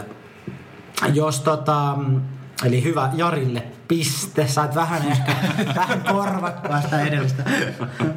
Mutta jos, jos Chiefs tämän voittaa, niin mä sanoisin, että Mahomesin MVP on aika varma. Ja siinä tapauksessa Mahomesista tulisi kaikkien aikojen nuorin Super Bowl MVP-voittaja. Rötlisberger hän ei voittanut MVPtä tosta eikä siitä toisestakaan SB-voitosta. Ne meni molemmat rissuille. Heinz Ward voitti ekan ja Santonio Holmes tokan. Tästä, tästä MVP-keskustelusta mä en malta olla sanomatta, mm. että siinä on, jos kertoimia katsoo, niin ihan älytön alikerroin Mahomesin MVP-veikkaukselle. Se hmm. kerroin on 2,15. Ah, hirveä ylikerroin. Ai ylikerroin. Mennäänkö niihin kertoimiin myöhemmin vai puhutaanko niistä nyt? Puhutaan Mennään. tästä nyt.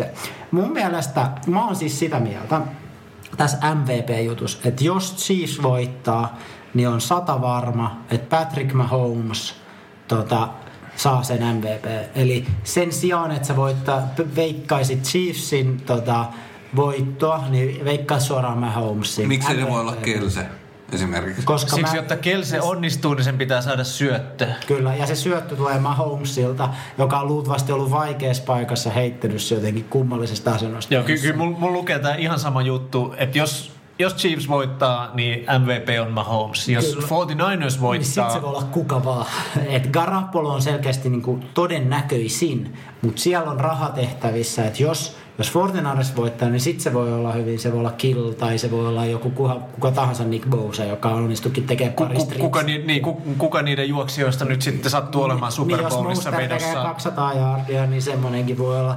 Että et kyllä mä sen näkisin. Et Tai mun jos, mielestä- jos, jos se Richard Sherman nollaa sen Tyreek Hillin. Et, et, niin Richard Shermanhan on niinku parhaimmillaan just siinä, että et, et se on niin ns. pelottavaa, että sille ei edes ikinä heitetä, mm. jolloin se on niinku mahdoton saada sitä MVPtä, vaikka se ehkä de facto olisi se arvokkain pelaaja, kun sitä ei vaan näy tilastoissa, kun se on ollut se pelottava. 2,15 MVP. Hirveä ylikerroin. Niin alikerro. Ikinä en laittaisi rahaani tommoseen suohon. Mutta jos te olette veikkaamassa Chiefsin voittoa tähän, niin laittakaa paljon mieluummin se Mahomesin MVPlle, koska se on varmasti korkeampi kerroin. Palataan muihin Palataan, verokohteisiin myöhemmin. Joo, ja Mahomes on varmaan se pelaaja.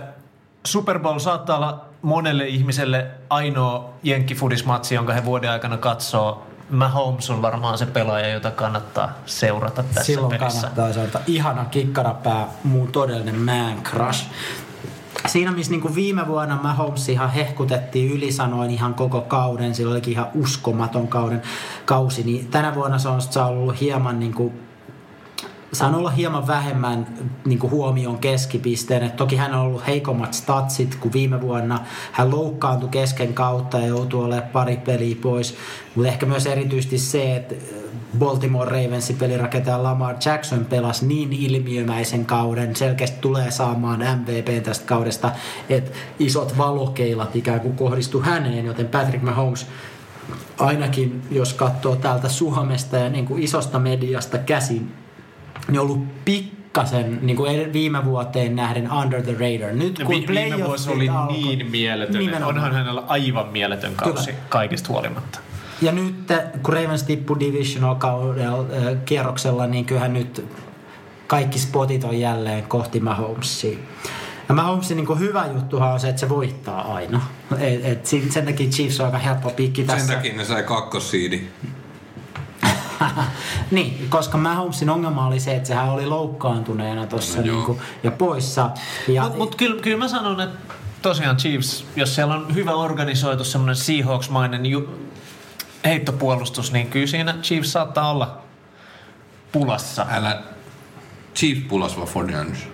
Chiefs. Chiefs voi olla pulassa, jos, jos 49ersilla on hyvä Ai jaa, niin, puolustus. Varmasti just näin. Mutta siis Mahomes on pelannut NFL-urallaan 35 matsia ja niistä se on voittanut 27, eli, eli lähes jokaisen, joka on niinku huikea rekordi. Ja näissä 35 pelissä hän on heittänyt ihan hirveät 87 touchdownia ja 10 600 yardia. Ja tämä 10 600 yardia on enemmän kuin kukaan on NFL-historiassa pystynyt ekas 35 pelissä tekemään. Ää, ja tosiaan Mahomes, jos ei se voita, niin se häviää ainakin niin kuin niukasti. Että hän ei ole yhtä NFL-peliä hävin yli seitsemällä pisteellä. Eli kaikissa on itämaista niukkuuspeliä? En. Voisinko pelata nyt Voit pelata. Sano joku luku. kahdeksan? Yhdeksän hävisit niukasti. Ja tuli vaan mieleen, hän oli hävinnyt niukasti. Totta.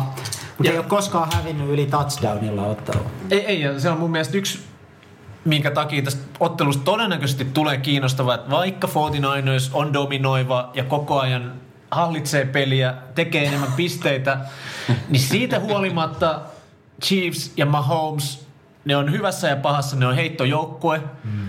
Vaikka ne johtais, niin ne heittää sitä palloa paljon, koska ne on siinä hyviä. Mutta silloinkin kun ne on häviöllä, ne on nyt näyttänyt kaksi edellistä peliä, että ne pystyy tulemaan. Kyllä. Ne, ne pystyy tulemaan sieltä aina taka-asemasta.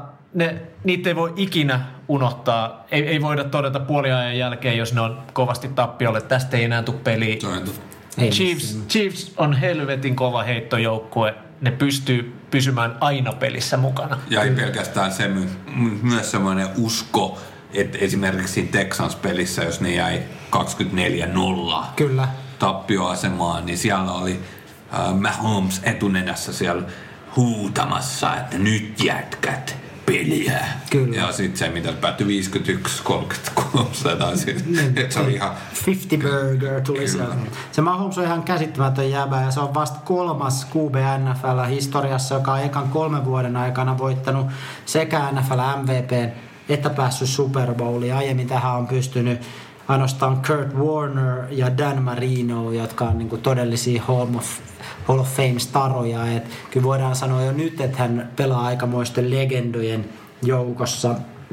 Tällä kaudella tosiaan niin, niin ää, loukkas polven, se joutui olemaan pari viikkoa pois. Silloinhan Matt Moore tuuras häntä ihan okosti, mutta ei mitenkään aivan loistavasti. Ja eihän se Mahomesin polvi ole vieläkään täysin kunnossa. Voi olla, tai ehkä jopa todennäköisesti, että hän kauden päätteeksi menee sitten leikkaukseen. Mutta on se nyt ollut ainakin tässä playoffeissa aika liekeissä. Mutta kyllä mä sanoin, että jos joku tälle niin kuin Super Bowlille olisi semmoinen niin kuin suurin tunnelman pilaaja olisi se, että niinku Mahomes loukkaantuu siinä ekal kvartterilla. Se olisi tosi harmi, varsinkin jos mulla on veto 49ersin puolella. Ei, vitsi vitsi. Mutta mä sanoin, että se, se käytännössä niinku, Ei se niin se, olisi vähän niinku, se matsi olisi vähän niinku sillä hyvä.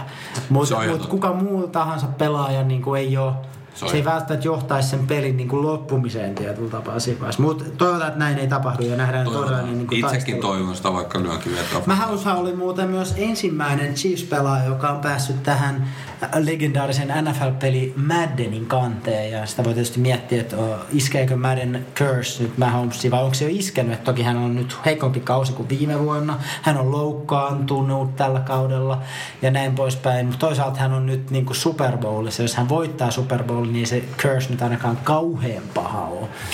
Mutta saa nähdä, mitä Super Bowlissa tapahtuu.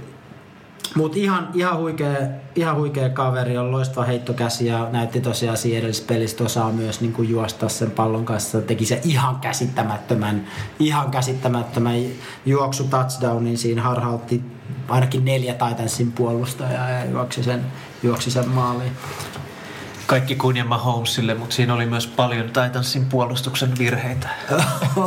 on varmaan ollut, että hän on se kaveri, joka pystyy myös ne löytämään. Ja kuka nyt haluaisi olla huono tuuri sen kaverin puolella. Hän on näissä molemmissa itse asiassa playoff-peleissä tehnyt yli 50 juoksujardia ollut niille niin kuin Chiefsin äh, kovin juoksija. Joka Mistä kertoo sitten- myös siitä, että no mi, mi, mist, minkälainen on Chiefsin juoksu peli ylipäänsä. Mutta Mahomes on, niin kuin, on kova tekijä. Ja tota, Mä muistan sen ajan, kun Axel Smith oli äh, Chiefsin QB Joo. ja niillä ei ollut yhtään heitto TD niin kuin pitkiin aikoihin. Siellä vaan juosti ja juosti. Muistatteko kuka oli juoksija silloin joskus Chiefsissä? Tämä on hyvä kysymys, koska te ette voi... Mulla, Karim Hunt. äh, mulla on sen nimma. Jamal. Jamal Charles. Jamal Williams. Eikö Jamal Charles. Charles? Charles, joo. Kyllä, joo, ja se oli ihan liigan paras juoksija tyyliin. Mä Tai tos, ainakin yhden kauden. Niin. Just silloin, kun mä sain sen nimman. kyllä, Ei mennä siihen sen enempää. siistiä. Mutta joo, Mahomes on näyttänyt, että ainakin näissä playoffseissa hän on aivan liekeissä. Kaksi matsia pelattu, kahdeksan touchdownia heitetty, 131,5 ollut QB-rating. Kaveri on vireessä. Mä oon sitä mieltä, että, että Mahomes on se X-faktori, jonka takia Chiefs tulee viemään tän. Ja mä ehdotan, että kun me ollaan nyt tähän lopulta tällä komitealla päätetty, niin me pidetään semmoinen pieni hengähdystauko. Joo, pidetään vaan, mulla on yksi fakta teille vielä ennen, ennen tämmönen pieni pre, pre-break fakta arvaus. Joo. Mulla on tässä prosenttiluvut jengeistä eri siideiltä, jotka on päässyt Super Bowliin asti.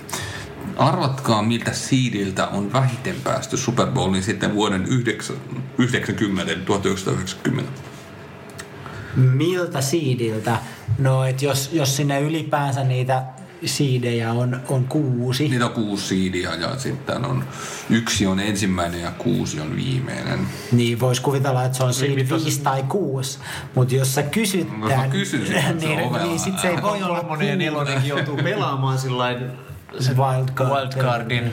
Mä vastaan, että seed viisi. Mä sanon neljä. Viisi on oikein. Tää oli tietoa. Se on 1,7 prosenttia Super Bowlin osallistujista on ollut vitossiidiltä ja se on hämmästyttävää. Ja itse asiassa kolmos- ja kutossiidiltä on ollut kummaltakin vain 3,4 prosenttia, joka on myös hämmästyttävää Sekin on minun mielestäni. hämmästyttävän vähän. Ja nelossiidiltä on ollut 12 prosenttia. Mä jätän nämä desimaalit nyt tässä vaiheessa pois, mutta 12. Ja sitten ykkös- ja kakkos, ykkösiidiltä on ollut 52 prosenttia, Okei, kakkossiidiltä 28 prosenttia. Eli tämä nyt kertoo siitä, että, että kyllä ne niinku ykkös- ja kakkossiili on siis yhteensä noin 80 prosenttia. Super Bowlissa pelaavista joukkoista, että ö, taisi tulla 2013 taisi olla viimeksi villikortti. Et siinä on toki, toki siinä on se, että ne saa edukseen sen bye weekin, mutta se varmaan kertoo myös, että ne on aika hyviä jengejä. Joo. Aika hyvä Ja, koti, ja kotietu, joo. Mut, Mutta toi on ker- hä- hälyttävän pieniä ne on, prosentit ja siellä. toi ehkä kertoo siitä, joskus on ollut keskustelu siitä, että pitäisikö sitä laajentaa sitä playoff Mm. Just ää, näin. jengien määrää, tai kasvattaa sitä määrää, niin ei välttämättä. Et se ei, Ei ainakaan lopputulosta Ei, muuttaa. tai sitten pitäisi jotainkin niinku muuttaa sitä, että niitä bye weekkejä annettaisiin vähän niinku enemmän kaikille, tai kotietu olisi kaikille. Jollain muulla tavalla sitten lisätasoittaa sitä, Niin. koska toi nyt ainakin näyttää sen, että siinä on aika merkittävä, Kyllä. merkittävä ero. Hyvä. Kiinnostava faktoidi. Miksi me käytetään nykyään termiä faktoidi? Ah, T-A-U-K, tauko, tauko, tauko.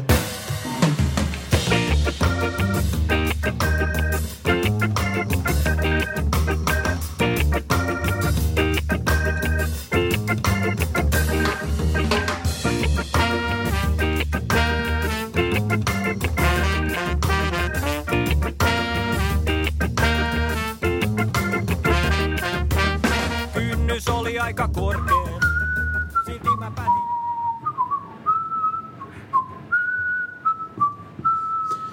Ja kiitoksia Tuomas tästä renderöinnistä.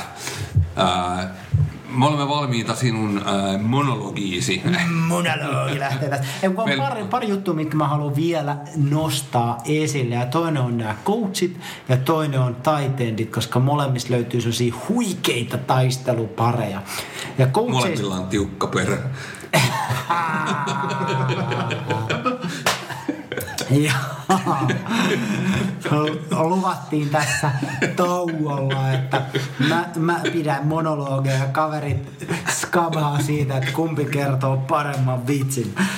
Mutta tosiaan Chiefsin päävalmentajahan on tietysti Andy Reid, legendaarinen 61-vuotias kaveri, joka on ehtinyt kerätä jo 207 voittoa NFLssä, joka itse asiassa kaikista päävalmentajista seitsemänniksi eniten, eli se kertoo, että hänellä on paljon paljon kokemusta.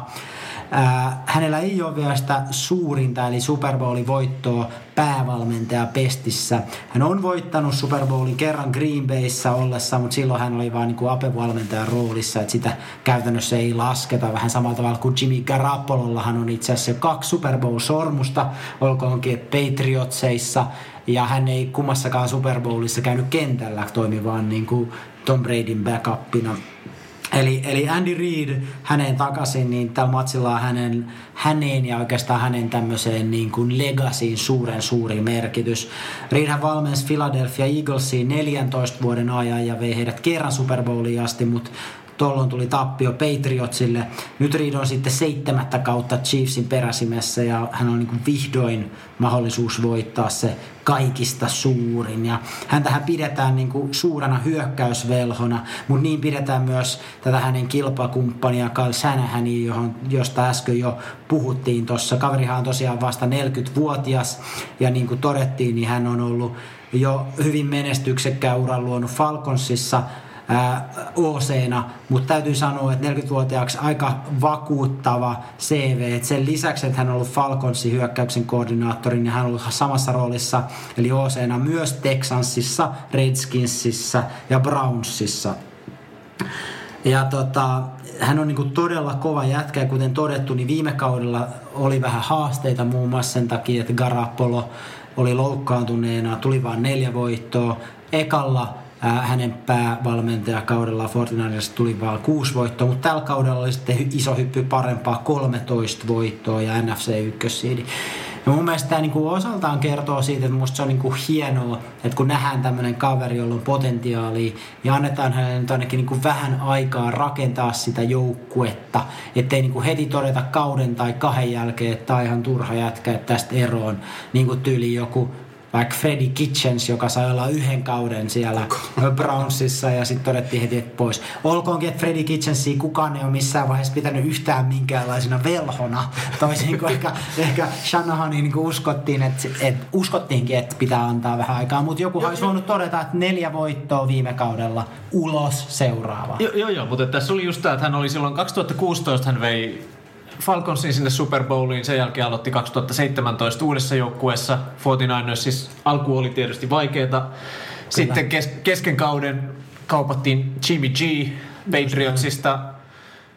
Ja siellä tota, oli, oliko niin, että aloittava pelirakentaja loukkaantui ja Jimmy pääsi sitten pelaamaan ja kausi, kausi kokonaisuutena meni huonosti, mutta kuitenkin Kuusi viimeistä ottelua oli kaikki voittoja vissiin. Viisi viimeistä ottelua oli kaikki voittoa ja seitsemästä viimeisestä ottelusta kuusi voittoa. Että oli semmoinen niinku nostattava nuotti siihen, että annettiin, että ky- kyytää tästä, että eka vuosi mm. loppui tosi hyvin, että kohta tämä lähtee. Ja viime vuonna ajateltiin, että no niin, katsotaan nyt, että jatkuisiko tämä lentokeli koko, mm-hmm. koko kauden ajan peräti. Mutta tosiaan Jimmy, Jimmy loukkaantui sitten jossain vaiheessa kautta Hyvin alkuvaiheessa. Hy- hyvin alkuvaiheessa, joka johti siihen, että 2018 ei ollut kovinkaan menestyksekäs kausi, mutta kuten todettiin, niin siinä oli se hopea reunus, että sieltä saatiin hyvä drafti, positio saatiin Nick Bosa ja vuoteen 2019 lähtiin, lähdettiin vielä valmiimpana.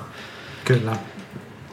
Mutta kova jätkä tää äh, Kyle Shanahan, ja jos tosiaan 49ers voittaa, niin hänestä itse asiassa tulee ensimmäinen Super Bowlin voittaneen päävalmentajan poika, joka myös itse on voittanut Super Bowlin. Nimittäin Kylein isä Mike Shanahan voitti Super Bowlin Broncosin coachina sekä vuonna äh, tai kauden 97 ja kauden 98 päätteeksi. Ja Ninersin offensive koordinaattorina. Kyllä, tämä isä Shanahan oli nimenomaan myös vuonna 1994 49ersin offensive koordinaattori voitti silloin. Ja itse asiassa tämän vuoden 49ers on useasti verrattu siihen 94 49ersiin, miten tämä Faija valmens. Nimittäin nämä molemmat joukkueet on ollut tunnettuja siitä, erityisesti siitä hyvästä puolustuksesta, ja varsinkin siitä hyvästä puolustuksen linjasta. Molemmat myös on niin kuin vahvasti painottanut hyökkäyksessä sitä juoksupeliä ja nimenomaan silleen, että niitä juoksijoita on ollut useampi tämmöinen komitea. Et molemmat on menestynyt hyvin ilman, että kukaan yksittäinen pelaaja on saanut yli tuhatta juoksujaaria tällä kaudella. Molemmilla sekä tämän vuotisella 49ersilla että tässä, tällä 94-49 oli rekordina 13-3. Ne sai NFCn ykkössiidin ja pääsi Super Bowliin, jossa ne kohtaa AFCn Westin voittajan nimenomaisesti. Silloin vuonna 94 se oli Chargers ja nyt tietysti Chiefs. Ja mielenkiintoista vielä, jottei asioissa näin yksinkertainen, niin myös silloin kauden 94 päätteeksi Super Bowl pelattiin Miamissa. Tässä on siis tiettyä Ympyrä sulkeutuu. Joo, kyllä. Ympyrä sulkeutuu. Mutta erittäin mielenkiintoisia valmentajia, joita myös kannattaa molempia seurata. Ne näkyy varmasti moneen moneen kertaan siinä TV-ruudussa. Joo, ja molemmat on tämmöisiä sympaattisia kavereita. Tosiaan Andy Reid tehnyt todella pitkän uran ja häneltä vielä tämä Super Bowl-voitto puuttuu. Hän on ollut itse asiassa eniten voittoja päävalmentajana ilman Super Bowl-voittoa. Kyllä, just näin. Et, Vähän samalla tavalla kuin siis se on käytännössä niin kuin Amerikan Mika Häkkinen. Mika Häkkinen oli pitkään eniten ää, Formula 1 Grand Prix-kilpailuita ilman yhtäkään voittoa. Mä en tiedä, onko se sama asia. Mä en ihan varma. Mutta lopulta hänkin sai niitä mestaruuksia sitten. Alko, alkoi tippua sieltä. Joo, mutta tosiaan niin kuin, monethan toivoisivat, että saataisiin Andy Reidille nyt Kyllä. pi- pieni tämmöinen kruunu. Just näin. Kaveri on kuitenkin 61-vuotias. Toki nämä valmentajat voi, voi joo, jatkaa joo, tätä ei ole mikään hänen joutsenlaulunsa, mutta Ei, mutta mut se olisi ei näitä tavalla Super Bowl-pelejä tuu jatkuvasti. Sen sijaan Kyle Shanahan 40V, niin voisi kuvitella, että hänelle voi hyvinkin tulla näitä mahdollisuuksia vielä lisää. Toki Shanahanilla on varmaan myös se, hän haluaa ehkä niinku tämmöisen lunastuksen tästä Isästään vai? Niin, niin, ja sitten ehkä jonkinlaiset traumat jäänyt tästä Atlanta Falcons- Falconsin Super Bowlista, totta, että siitä jäi vähän sellainen, että sä toit tämän jengin niin lähelle ja sit sä mokasit. Kyllä, vaikka mun mielestä se ei se hyökkäyksen ongelma. Okei joo, siellä heitettiin palloa. Ky- kyllä sitä vähän niin kuin häntä syytettiin vähän aggressiivisuudesta Joo. siinä. No Että joo. häne, hänellekin varmaan on, kyllä se varmaan tuolla jossain takaraivossa kolkuttelee. Niin, että olisi, olisi vaan juostusta palloa. No mutta nyt on, nyt on juokseva joukkue muutenkin. Okei, mutta valmentajat äärimmäisen mielenkiintoiset tässä. Toinen niin kuin mielenkiintoinen, ei varsinaisesti matchup, mutta juttu, mikä pitää ehdottomasti nostaa esille, on nämä kaksi loistavaa sisempää laitahyökkääjää. Mua jutteli yhden friendin kanssa ja äh, hän oli sitä mieltä, että tämän ottelun ratkaisee se, kummalla joukkueella on parempi taitendi joka on ehkä yleisesti niin kuin, aika jännittävä lähtökulma mihin tahansa peliin, varsinkin Super Bowliin. Mut Mut monet ihmiset pitää pelin rakentajaa semmoisena Niin. tärkeänä. niin. Mutta omalla tavallaan tässä matsissa se voi jopa niinku pitää paikkansa. Ainakin jotain hyvin merkittävää voi tapahtua tässä. Nythän on niin, että ää, kun Ron, Rob Gronkowski jäi eläkkeelle sitten viime kauden jälkeen, niin toistahan tämmöistä niinku suurta superstaraa ikään kuin tässä sisemmän laitahyökkäjän paikalla ei ole nähty. Äh, Vahvoja tietysti halukkaita siihen on ehkä Eaglesin Jack Ertz ja tällä kaudella myös Ravensin Mark Andrews pelasi niin kuin loistavan kauden. Muut monin mielestä ja munkin mielestä tässä Super Bowlissa nähdään kuitenkin kaksi tämän hetken parasta, aivan niin kuin eliittitason taidia, nimittäin tämä tosiaan 49ersin George Kittle, jos puhuttiin tuossa aiemmin, ja Chiefsin Travis Kelsey. Tämä Kelsihan on 30-vuotias kaiffari, joka on pelannut koko seitsemänvuotisen uransa Chiefsissä. Ja näistä seitsemästä vuodesta hänet on viisi kertaa valittu ää, Pro Bowliin, nimenomaan viimeiset viisi vuotta. Kill on hieman nuorempi, 26-vuotias, pelaa nyt kolmatta kautta ja hänetkin on valittu viimeiset kaksi kertaa Pro Bowliin. Ja viimeisen kahden kauden aikana ää, Kill on napannut yli 2400 kiinniottojardia ja Kelsi yli 2500 ja näillä nämä on eniten ja toisiksi eniten kiinniottojardeja keränneet taitendit koko NFLssä. Ja se, mitä ei ehkä usein muisteta, että molemmat jäbät niin tällä kaudella ylitti Gronkowskin yhden kauden jardiennätyksen. Molemmat jätkät. En muistanut tätä. Joo, eli, eli todella, todella eliittitason kavereista. Oliko TDD-lukumäärässä myös? Ja sit, Tiedätkö? sitä tietoa mulla ei ole tässä, mutta jos olisivat ylittäneet, niin se olisi varmaan mainittu siinä lähteessä. Joo, mä Eli epäilen. todennäköisesti ei. Mä epäilen, että Gronkowskin maine perustuu myös osittain siihen, että hän teki älyttömästi touchdownia. Kyllä, ihan varmasti just näin. Ja, ja hän pysyi verrattain kauan ikään kuin hyvä äh, siinä loistavassa vireessä, että hän oli niin kuin pitkään, pitkään siinä roolissa. Ää, Yahoo Sports itse asiassa haastatteli Gronkia ja Gronkkikin oli sitä mieltä, että tässä on liigan kaksi parasta taitendia. Sitten kun häneltä kysyttiin, että no kumpi näistä on sun mielestä parempi, niin se pohdiskeli sitä ja päätyi lopulta siihen, että hänen mielestään George Kill on näistä se parempi, mm. eli 49ersin kaveri sen takia, koska hän muistuttaa Gronkia enemmän. Mutta pelitavaltaan ja työetiikaltaan hän niin näki siinä paljon itseään. Ja ehkä Kelsi ottaa vähän niin kuin enemmän koppeja, mutta niin kuin tuossa aiemmin mainitsikin Ykä, niin, tämä Kill on myös niin kuin erityisen loistava blokkaaja. Sekä juoksu- että heittopeleissä, mutta varsinkin niissä niin kuin juoksupeleissä hän luo niitä linjoja, mitkä on niin kuin äärimmäisen tärkeitä siinä 49ersin, 49ersin pelissä. Äh, George Kill itse kertoi vastikään tuommoisessa Pardon My Take podcastissa, että hän on itse asiassa pelannut viimeiset kaksi vuotta loukkaantuneella olkapäällä.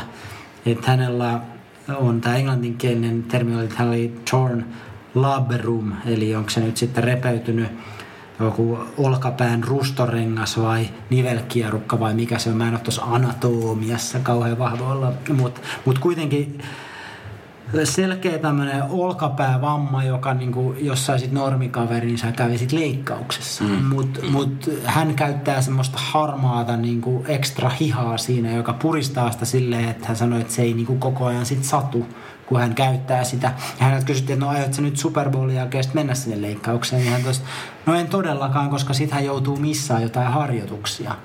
Niin tää on vähän silleen, niin kun, kun miettii tätä, että omalla tavallaan maasta, niin no, toi on aika kova jätkä, että joo, loukkaantunut. Mutta sitten on tossa nyt vähän jotain aika sairasta. Että niin. niin pitäisikö nyt vaan niin hoitaa itseensä kuntoon ja sitten niin mennään No, en mä nyt ala niinku moralisoimaan tässä, mutta on Mä voin ehkä vähän, alassa moralisoin, vähän ehkä hälyttää. Sairasta. Kyllä. Mutta mielenkiintoinen faktoidi on myös se, että Titendiahan ei ole ikinä valittu Super Bowlin MVPksi. Et ehkä tässä erityisesti nyt, kun puhutaan tota Yrjö Killistä, niin, niin tota, mun mielestä siinä voisi olla hyvä sellainen yllä. Mitä ei koskaan taidendiin valittu. Ei, MVPksi Super No niin, sen, senkin takia se on yli, eikö alikerroin se. Mahomes. Kyllä. Mutta hei, uskokaa tai älkää jatka, niin mulla ei nyt ole ihan hirveästi lisää sanottavaa. Pitäisikö meidän nyt Mitä? hypätä esimerkiksi sinne vedonlyöntikertoimien suureen ja ihmeelliseen maailmaan? Hypätään vaan. Ää, nyt semmonen niinku disclaimeri, että mulla on tapana aina hävitä rahani kaikilla NFL-vedonlyönneillä, eli älkää kuunnelko näitä vinkkejä, älkää ainakaan laittako omaa rahaakin. Jos lyötte vetoa, niin toisten rahoilla. M- Mun täytyy nyt rehennellä tässä vaiheessa. Mä, mä pistin 30 euroa kauden alussa vedonlyöntitilille ja mä päätin, että mä en laita enempää. Jos mä häviän, mä käytän pienempi kertaa, jos mä voitan, niin voin niin kuin summia siis vedonlyöntiä. Ja jos mä voitan, niin mä käydän suurempi summi. Se 30 euroa on kasvanut 82 euroon.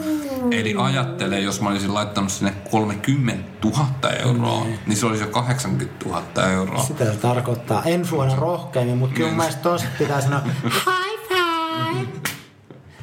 Se, mä, nyt mä laitan all in sit Super Bowliin. Niinpä. Että tota, Mun täytyy sanoa, että siis mä oon tänä vuonna tajunnut oman niin vajavaisuuteni ja pelannut hyvin vähän. Ne pari kertaa kun mä oon pelannut, niin turpiin on tullut.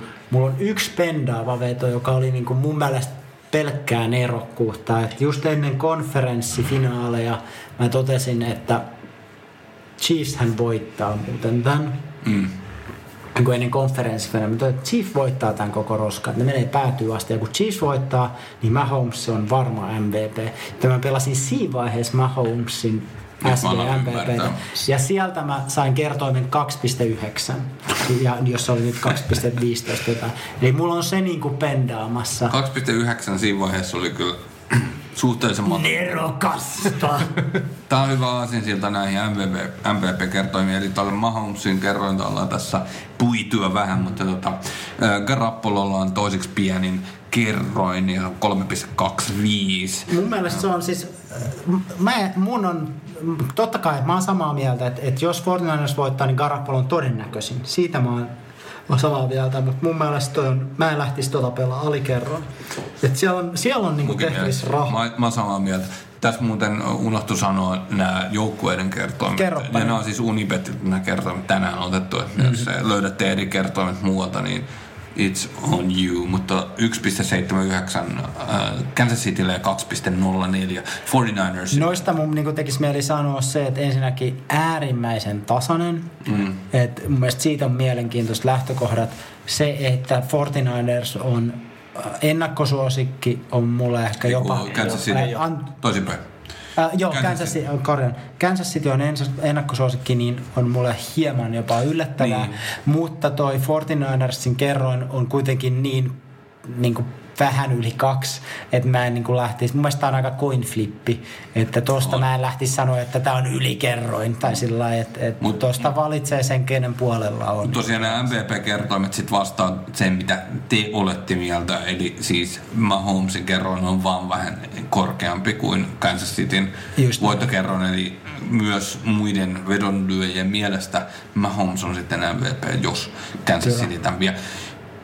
Garoppolo vähän saa sitä kaulaa, mutta se on sitten eri asia, onko se yli- vai alikerroin. Most, Mostert on sitten äh, kolmas kymppikertoimella Okei, se tulee. Siis sanotaan näin, että joo, ihan käsittämätön peli se edellinen. Mutta kaveri on kuitenkin pelannut useamman vuoden ja se onnistui niinku yhden kerran tekemään tuollaisen pelin. Okei, toki jos hän on se ainoa 49ersin juoksija, niin on se niinku mahdollinen, mutta eihän se nyt Eikä- toista 200 yardin neljän touchdownin peliä vaan. Ei kyllä, tuossa on varmasti niin kuin paljon tuota sisäänleivottu tuota edellistä peliä. Niin. Siellä on kuitenkin kolme hyvää juoksijaa, josta toki Mostert on esittänyt hyviä otteita, mutta välttämättä niistä ei edes yksi nouse ylitse muiden, vaan kaikki kolme kunnossa ollessaan, niin saattavat kaikki esittää hyviä otteita. George Kittle on uh, neljänneksi pienemmällä kertoimen 17. Se on se, mihin mä laittaisin rahani. Että jos mä oon 49ersiin uskovainen, ja mä voisin nytkin laittaa siihen ihan Laita. headsetakseni. Laita nyt. Sanotaan, että jos siellä laittaa vaikka sen keskikokoisen kivitalon hinnan verran rahaakin. 17. Kyllä. No mutta siis se on ihan törkeä ylikerroin. Ihan No, se törkeä. on ihan hyvä kerroin, jos sen yhden euron vaikka laittaa. Niin joka tapauksessa sit seuraavat onkin sitten taas Kansas Cityn, eli Kansas Cityn toisiksi pienin. MVP-kerroin on uh, Tyreek Hill, Tarik Hill, eli siellä on Rissu. 21. Ja Ah, itse asiassa. Kelsey, Travis Kelseylla sama, 21 kerroin. Okei. Okay. Eli aika nopeasti tulee nämä tosiaan nämä, nämä tight end MVP, että kyllä vähän, vähän pedataan sitä maailman, Kyllä, maailman kyllä. ensimmäistä tight end. MVP. Joo, ja sitten mulla on tässä viimeisenä listalla, äh, onko seitsemänneksi, seitsemänneksi pienimmällä kertoimilla nähdään Bosa, Niin, mitä se Bosa antaa sieltä? ö, 26. Okei, sekä ei nouse sitten kuitenkaan valtavasti. Että silleen, äh, Bosa mä näen niinku epätodennäköisenä, mutta sitten jos se onnistuisi, tiedät sä, että se olisikin nyt se kaveri, joka onnistuisi säkittelee ja mm. se olisi semmoinen niinku kaksi stripsäkkiä Mahomesilta tyyppinen niinku ilta, niin se voisi olla mahdollinen. Mutta mun rahat ehdottomasti Mahomesin MVP, jos te olette Chiefsin puolella, jos te olette 49ersin puolella, niin selkeä ylikerroin on siellä Yrjö Kitlessä. Kyllä, Mutta ei kannata olettaa, että se tapahtuu, mutta ylikerroissa. hyvä. Ö, Bosasta päästään säkityksien määrään hyvin sillaksi. Ja paljon jos arvaatte, että tulee säkkejä yhteensä tässä matsissa? Kolme. Paljon jos Jari sanoo, että tulee yhteensä säkkejä pelissä? Koska Siellä on kuitenkin Mahomes se kivikova, kivikova pääsee- 49ersin puolustuksen linja. Mahomes pääsee karkuun ja, ja 49ersilla on myös hyvä hyökkäyksen linja. Bosalla on kolme säkkiä näistä kahdesta pelistä. Si- mm-hmm. Siinä on yksi varma. Joku Se on toinen, annettu. Se on annettu. Joku, jo- joku toinen niistä tekee myös toisen. Kyllä se varmaan toi... My- myös Garoppolo saa painetta. Että kyllä me sanotaan... Mä sanon nyt viisi. Mä olisin mennyt sanonut neljä, mutta se kuulosti niin vellihousu. viisi. Joo, no Jari on lähellä tätä äh, konseptia. Oikeeta vastausta. Oikeita vastausta. Eli 4,5 on suunnilleen... Se over-under. Se on niin, että kakkosen kerrointa on alle 4,5 tai yli 4,5 on sitten 1,8. Että tota, se on suunnilleen semmosia, eli en tiedä miten tämä suhtautuu edelliseen Super Bowliin esimerkiksi, mutta ei se nyt ihan pieneltä määrältä kuulosta. Ei säkkejä ollenkaan saisi kahdeksan kertoimen. Että Vaikea nähdä kyllä sitäkään. Mä oon miettinyt, kuka näitä kertoimia aina laittaa sinne. Jotenkin tuntuisi vähän vaikealta, että mi- minkäs kertoimen laitan tällä. Se on joku fiksumpi kuin sinä. Niin, no varmaan kyllä. Pisteet yhteensä siitä oli puhetta kansi, eli viime Super Bowlista oli 16 pistettä. Mitäs arvioitte, paljon tulisi yhteensä pisteitä tässä matsissa? Mikä olisi Ihan semmoinen kakkosen kerroin Niin. ää, yli ali? Ää, No siis ihan sairaan hankala sanoa, koska just miettii, että sieltähän voi niinku yhtäkkiä tulla, tästä voi tulla sellainen pisteilottelu, mitä niinku Chiefsin pelit on tupannut olemaan. Sitten tämä voi ollakin semmoinen niinku puolustusilottelu, mitä voi välillä San Francisco tehdä, mutta kyllä, kyllä sillä niilläkin on pisteet. Periaatteessa mä uskoisin, Kyllä, kyllä että Mahomes tekee tulossa. pisteitä joka tapauksessa, sitä ei voida nollata. Ja Lions saa 49ers niinku- joutuu tekemään enemmän. 55 pisteen. Paljon Jari sanoo, No samoja lukuja, te mutta... näitte mun Väh- mustiinpanon. En, en itse asiassa, ei, mutta tota, mä nyt sanoisin vähän enemmän kuin Tuomas, 60. Ja 55 pistettä on tämä 1,95 kerroin, että yli yhä- 55 pistettä, eli sitä voi veikata millä tahansa pistemäärällä, mutta tosiaan ähm, siellä on sitten 23 pistettä suunnilleen per jengi, näin niin kuin mielestä todennäköistä. No, mutta kyllä mä lähtisin, jos mä lähtisin veikkaan, niin mä ottaisin sit mieluummin sen over, koska sit ensinnäkin sit on kivempi seurata sitä ottelua, kun toivoo pisteitä. Sä voit hedgaa sitä, että se on tylsä matsi, mutta sä saat rahaa, tai sit se on kiva katsoa, vaikka sä menetät rahaa. Kyllä. Okei. Okay. Touchdownit on semmoinen, että veikataan yli kuusi, kuutta touchdownia. Ää, 2,17 kertoimella ja potkumaaleja yli 3,5 kakkosen kertoimella. Eli touchdowneja nyt sitten odotetaan enemmän kuin potkasijoiden suorituksia. Heittojaardeista niin ei varmaan ketään yllätä se, että Mahomesille veikataan enemmän heittojaardeja kuin Garapololle. 1,3 on Mahomesin kerroin, että hän tulee No mutta siinä on idiootti varmaan rahaa, kannattaa laittaa isompikin betti siihen. Kyllä. Koppijardeissa, mitäs veikkaatte? Ai, kuka ottaa isoimman? Kuka ottaa isoimman, eli puhutaan taas No siellä on- kakkosen kertoimella olevia jardimääriä. Kenellä No on? siellä on ne kolme, siellä on nämä kaksi äsken mainittua Titendia ja sitten siellä on Tyreek Hill suurin piirtein. No okei, sitten meillä on, Se oli meillä on Nicole Hartman ja Sammy Watkins, ja, mutta mm. kyllä sen ennakkosuosikkina sanoisin Tyreek Hill on varmaan. Ja tot, totta kai myös niinku 49ersin siellä on vanha sotaratsu Emmanuel Sanders, Debo Samuel, mutta kyllä me nyt Tyreek Hilliin lähdetään. Oikea vastaus. Tyreek Hillille on laitettu suurin jardimäärä tähän 77,5, joka on tämä kakkosen kerroin, että saako yli siitä. Ja, ja sitten siellä on ja Kittle hyvin lähellä, 74 ja 73. Se on semmoista on-offia, että jos se Tyreek saa semmoisen yhden, Kyllä. pä- pääsee siitä Shermanista, saa sen päällystakin ripustettua naulakkoon, niin, Niin, yhdellä, yhdellä pitkällä siivulla tulee valtaosa. niin. Joo, kyllä. Siinä oli suunnilleen kertoimet. Tässä on vielä tämmöinen Gatorade-väri, mutta mä Joo. tiedän, että te luitte sen ja Tuonkson on ilmeisesti... Mulla on muutama, mulla on muutama tästä, joo. Toki, että mikä on Gatoradein väri, mikä on niinku klassikko. Ja äh, ehkä Jarillakin se oli se ja muuta, että et erittäin niin mielenkiintoinen. Mä en tiedä, onko teillä heti jo veikkausta, mikä olisi Gatoradein väri, mutta, mutta harvinaista on se, että selkeästi todennäköisimpänä pidetään, eli Gatoradein väri viittaa siihen, että kun ottelu voitetaan, niin tavanomaista on, että sen voittavan joukkueen päävalmentajan päälle kaadetaan se valtava sanko, joka on täynnä Gatoradea. Ja kysymys, että minkä väristä Gatorade on. Ja tänä vuonna nähdään, että todennäköisimpänä on punainen Gatorade. Mä en oikeastaan itse ainakaan koskaan edes juonut punaista Gatoradea ja se ei ole ikinä ollut tämän... Ää, tämän linjan niin kuin, todennäköisin, mutta tiedätkö, kun nyt molemmat joukkueet pelaa punaisessa paidassa tavanomaisesti, Ja erityisesti jos Chiefs voittaa. Erityisesti jos Chiefs voittaa, kun ne pelaa tämänkin jo ottelun punaisessa, niin Sitten saa vielä korkeamman kuin sen Mahomesin kyllä. MVP. Jos olet Chiefsin wagonissa, veikkaa punaista No, mä en osaa sanoa. Sille saa kertoinen kaksi ja puoli.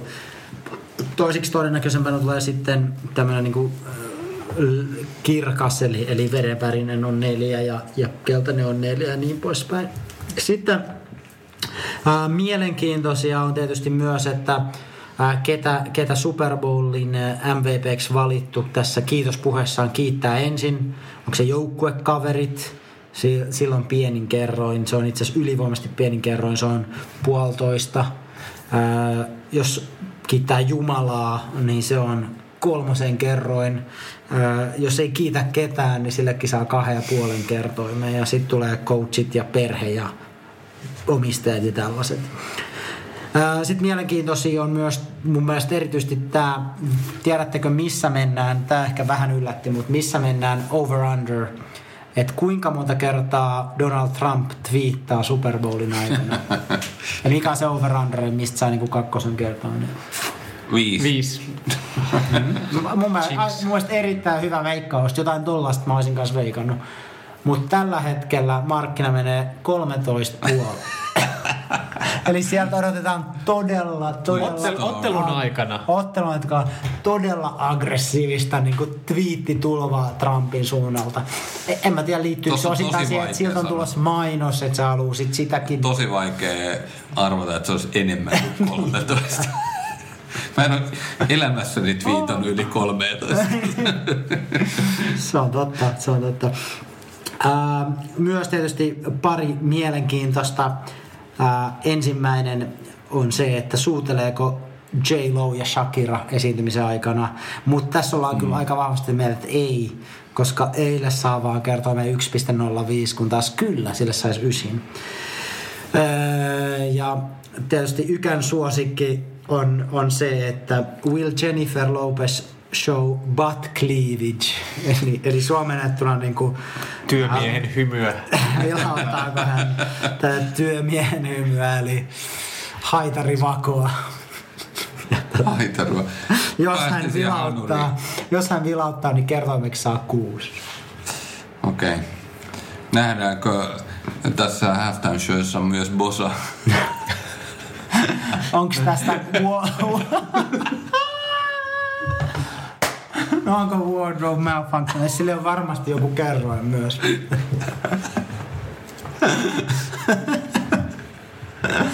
ai, ai, ai. Tällaisilla. Onko Jarilla vielä jotain loistavia kertovia tai muita hyviä läppiä? Ei mun näihin vedonlyöntijuttuihin oikeastaan enää mitään lisättävää. No mut, ei mulla muuta. Hei tota, onks me, alkaako me pikkuhiljaa olla tuntia vartti täällä? Joo, Pitäisikö pikkuhiljaa. meidän semmonen lyhyt loppulausunto, että miksi... Kerro sen Tuomas, minkä takia Chiefs siis voittaa?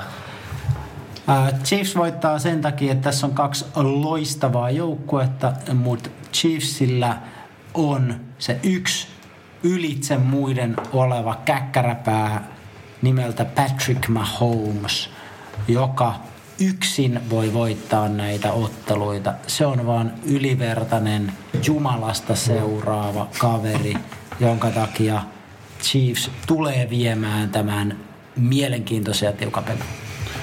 Tämä on tätä samaa ylisanan hehkutusta, mitä Baltimore Ravensista Kyllä. käytiin, että kuka heidät voi pysäyttää. Sitten kun mennään tähän yhdestä poikki peleihin ja siellä on hyökkäys velho Kyle Shanahan, jolla on tämä loistava puolustus. Hän pystyy tämän pysäytyksen tekemään. Ei kahta sanaa, etteikö Patrick Mahomes ole parempi pelirakentaja. Jimmy heittää joka pelissä yksi tai kaksi aivan käsittämätöntä heittoa, josta pahimmillaan tulee interception. Mutta hän on kuitenkin pelirakentaja, jonka avulla 49ers voi voittaa. He on myös erittäin tasapainoinen joukkue ja mä otan valtavan noston Klisepankista ja sanon, että defense wins championship. Mä oon Jari samalla linjalla ja erityisesti sen takia, että kun 49ers pitää pallon maassa, niin Patrick Mahomes ei pääse kentälle. Ja mä luulen, että 49ers hallitsee ää, tätä ball possessionia hmm. ja sen takia myös voittaa. Ja mun mielestä joka tapauksessa nämä kumpikin joukkue on jotenkin mun mielestä sympaattisia. Mä odot- odotan tosiaan semmoista niinku ilosta hyökkäävää, kivaa peliä katsoa. Toivon, että 49ers voittaa Chiefsin voittoakin. Tavallaan musta se on ihan ok. Saadaan Andy Reidille se tota, kruunu sinne. omi, älä unohda omistajaa. Toki se omistajakin on varmasti hieno, hieno mies. Eniten mä, enit, niin, eniten mä tietysti haluan vaan, että että Tuomas ei ole oikeassa. Mä, Niin, mä en no, halua, mä en halua että. Chiefsillä tavallaan mä suon sen voiton, mutta en Tuomakselle. Mä en halua olla siinä junassa, päätin. että Tuomas lällättelee siinä sohvalla. Mä, mä päätin itse asiassa sen, että mä oon 49ersin bandwagonissa vaan sen takia, että Tuomas sanoo, että se on Chiefsin bandwagonissa. Ja mä olin silleen, että ihan sama mä oon sen niin vastaan. Ja mä haluan olla se, joka näyttää nyt kahta sormea ja digi digi ääntä siinä pelin lopussa. Me ollaan yhdessä katsottu Super Bowlia jo hyvin monen vuoden ajan ja mä oon aika kauan aikaa sitten oppinut sen, että niinä vuosina, kun seuraan Super Bowlia samassa tilassa kuin Ykä ja tota, kun hän on eri joukkueen puolella, niin kun me ollaan tyypillisesti vuokrattu sellainen tila, jossa on onneksi useita sohvia, niin mä olen mahdollisimman kaukana eri sohvalla kuin Yrjö, koska mä en kestä sitä vittuilua, mikä sieltä tulee aina, jos tulee pienikin onnistuminen sille ykän heijaamalle joukkueelle. Ja tätä, että mä oon tyypillisesti aika, aika rauhallinen kaveri ja on sitä mieltä, että esimerkiksi väkivaltaan ei kannata ihmisen koskaan turpaa. Poikkeuksia vaan. välillä tekisi kyllä mieli lyödä kaveria päähän Super Bowl-iltana. Over, Kaikella over, under, over, under, digi, digi, digi. Montako nähdään Yrjön toimesta Super Bowl-iltana? Niin, tässä on vähän tämmönen bias, koska missä mä kuulen. 15 on mun veikkaus. Mutta tota, Riittääkö Joo, se mun- 15? Se mun tota, psyykkaaminen on hyvin fyysistä ja semmoista, että se niinku tulee... se tulee Se tulee iholle. iholle. Se on, se on niinku 49ersin puolustuksen linja, se tulee välittömästi iholle eikä päästä irti. Mutta se mitä tuossa ehkä vedonlyönnistä jäi vielä sanottamatta, joka liittyy myös omalla tavalla tähän, että et, että Chiefsihän kannattaa veikata erityisesti live-vedonlyönnissä siinä vaiheessa, ei sen ensimmäisen 49ersin touchdownin jälkeen, vaan sen toisen touchdownin jälkeen, kun ollaan 14-0 häviöllä, koska Joo. sit se kerroin alkaa olla Chiefsille kohtuullinen, sit sä lyöt sitä. Siinä vaiheessa, kun mä oon tanssimassa takapuoli sun naamassa, niin se on se oikea. Se on se kohta, kun sä kannattaa laittaa all in Se on Chiefs. silloin vähän harmittaa, mutta muistatte, että nyt se veto. Ja katsotaan, kuka nauraa ottelun lopuksi. Juuri näin. Hyvä. Mutta hei, kiitos rakkaat kuulijat, että olette kuunnellut tämänkin jakson aivan tänne loppuun asti ja ollut todella ilo seurata tuolla sosialistisessa Facebook-mediassa, miten kannustavia ja ihania viestejä ja tykkäyksiä kaikilta on tullut, kun ilmoitettiin, että tänne jakso tehdään.